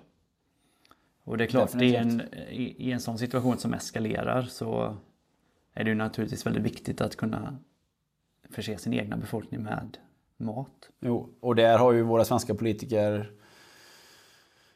Där har de ju tappat fattningen sedan lång tid tillbaka gällande många frågor. Både energifrågan och eh, livsmedelsfrågan. Eh, sådär. Det vill man ju mycket mer vara... Det vill man ju mycket mer vara liksom populister eller opportunister i det avseendet att man vill hoppa på första tillfälle liksom att göra sig själv populär eller att eh, vara den som ställer sig och ropar högst i någon form av hejaklack. Eh, än, än att vara pragmatiskt, långsiktigt pragmatiskt eh, fungerande och eh, verklighetsbaserade. Där, där är ju svenska politiker helt värdelösa. Alltså där jag, har, jag har tappat allt förtroende i de frågorna för det. Liksom. Och det handlar inte om att det är svåra yrken att inneha. Det är ju själva ansvaret man tar på sig när man, när man har en ledande politisk roll. Det är ju att driva en agenda som är bra för Sverige och för, och för Sveriges befolkning. Eh, man, det här har man ju helt gått vilse i, i många avseenden. Och det är ju, det är ju katastrofalt. Eh, och här försöker man ju jag vet inte vem man försöker tillfredsställa i sammanhanget eller vad man, vad man försöker åstadkomma men eh, det saknas ju, det saknas ju moralisk eh, ryggrad och eh, he, intellektuellt djuplodande förmåga att se eh, historisk kontext och evolutionär kontext och någonstans att ha sina prioriteter klara för sig i sammanhanget. Eh, och vi skulle ju kunna verkligen dra in folkhälsa i det också. I det också. Ja, men få uppmuntra människor att äta mindre skit helt enkelt. Uppmuntra och göra det möjligt för människor att äta mindre, mindre skräp och mindre skit. Och äta riktig mat. Ja, det blir inte riktigare än svenskt kött och svenska ägg och svenskt smör. Eller eh, svensk eh, ja, viltfångat eller ja, all, allt möjligt som man kan få. Svenska fläskkotletter och så vidare. Som vi kan, svensk mjölk som vi kan få från, från svenska lant och jordbruk. Liksom. Det blir inte bättre än så. Det blir inte mer riktig mat än så. så. Och det- Och det är... Nu pratar man ju i Borås Tidning tror jag det var nu precis nyligen, kanske idag till och med, om att man ska göra nedskärningar i skola, förskola och, och sjukvård. Att man ska spara många miljoner. Och maten kommer naturligtvis vara en del av det man drar in pengar på. Eh, där man hade kunnat göra precis tvärtom.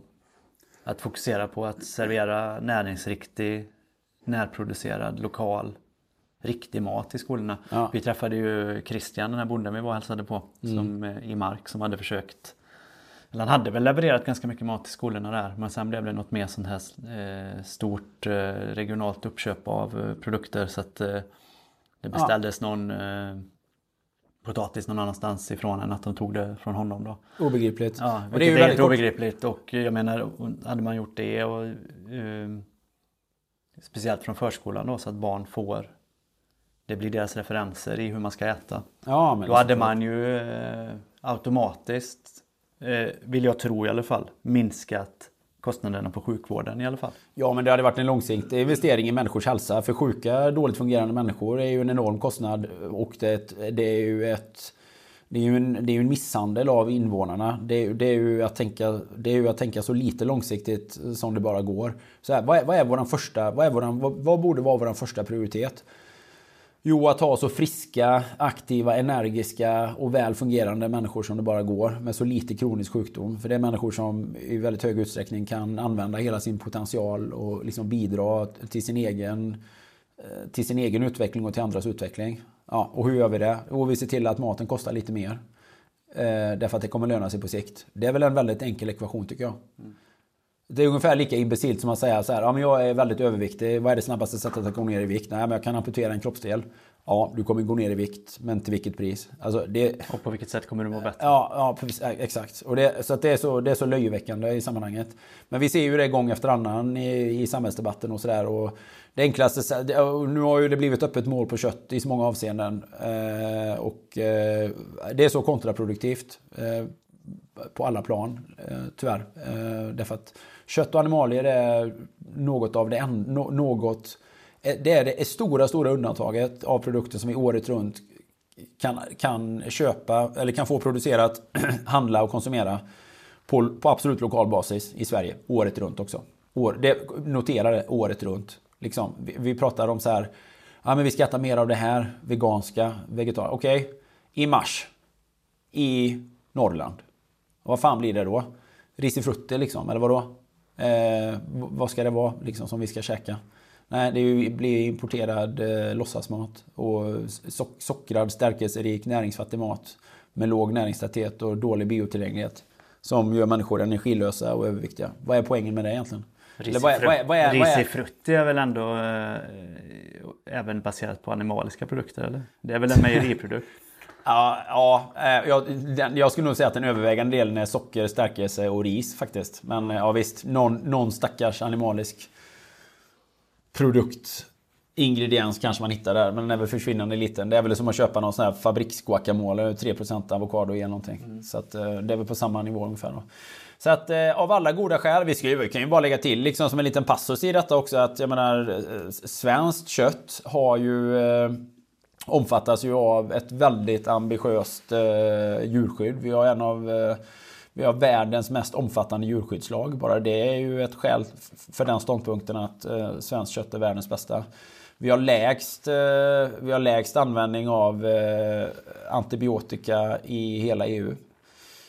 Det är ett, eh, ytterligare ett skäl för att liksom premiera det, det svenska köttet. Så, här, så att det finns, det finns alla så att säga, finns alla anledningar att lyf, lyfta det här. Och man ska inte heller glömma det här oerhörda kunskapsarvet, alltså yrkesarvet, eh, kunnandet som har gått i arv så i många sammanhang. Så här, det är ett, ett värv, eller det är ett hantverk att producera livsmedel.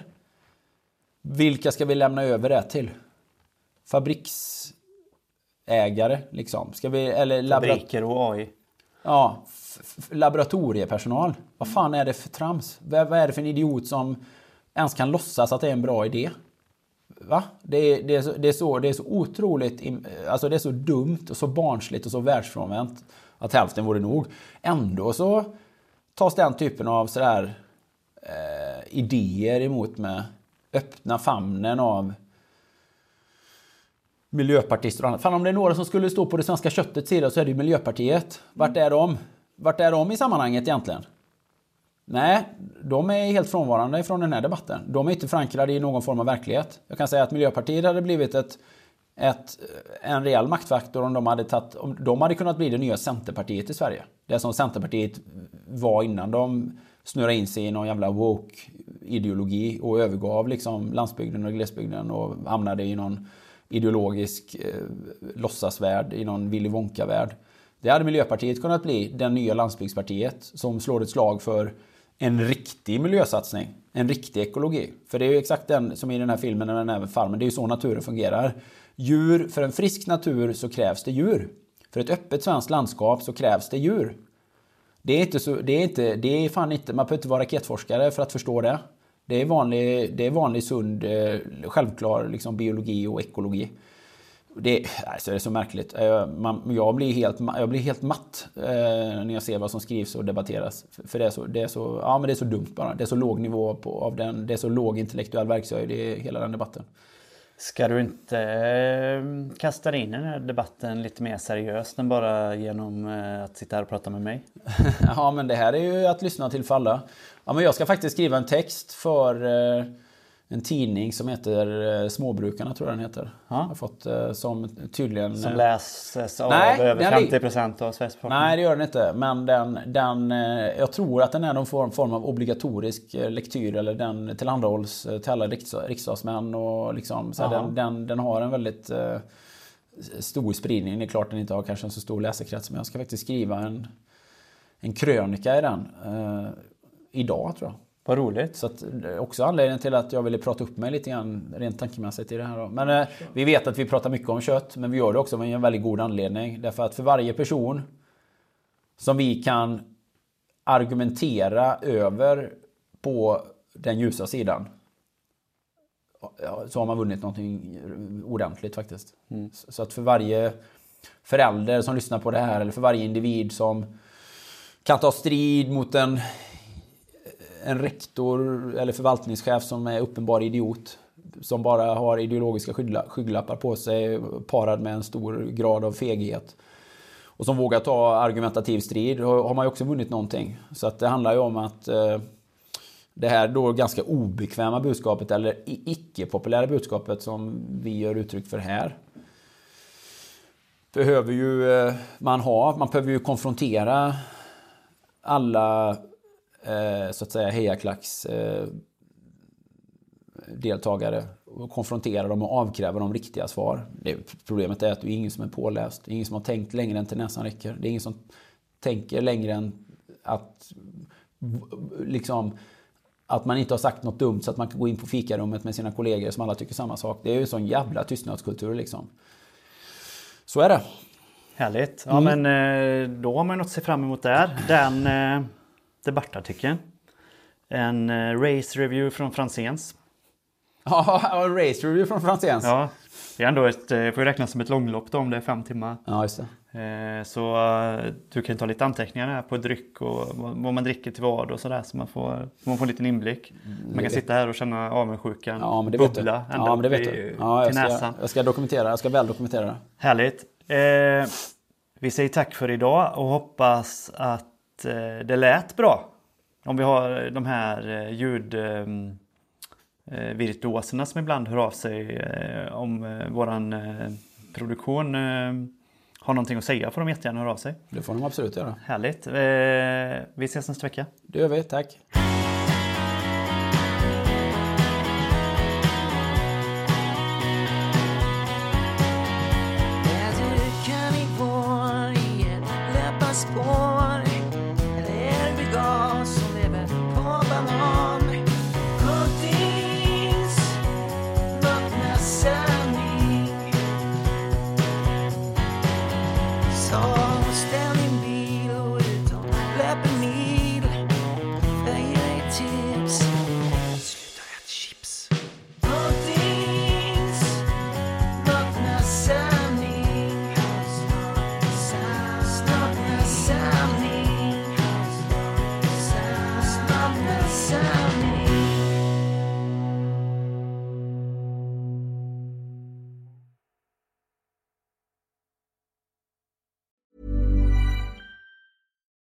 Every fan knows the right player in the right position can be a game changer. Put LifeLock between your identity and identity thieves to monitor and alert you to threats you could miss. Plus, with a U.S.-based restoration specialist on your team, you won't have to face drained accounts, fraudulent loans, or other losses from identity theft alone. All backed by the LifeLock Million Dollar Protection Package. Change the game on identity theft. Save up to 25% your first year at LifeLock.com slash aware.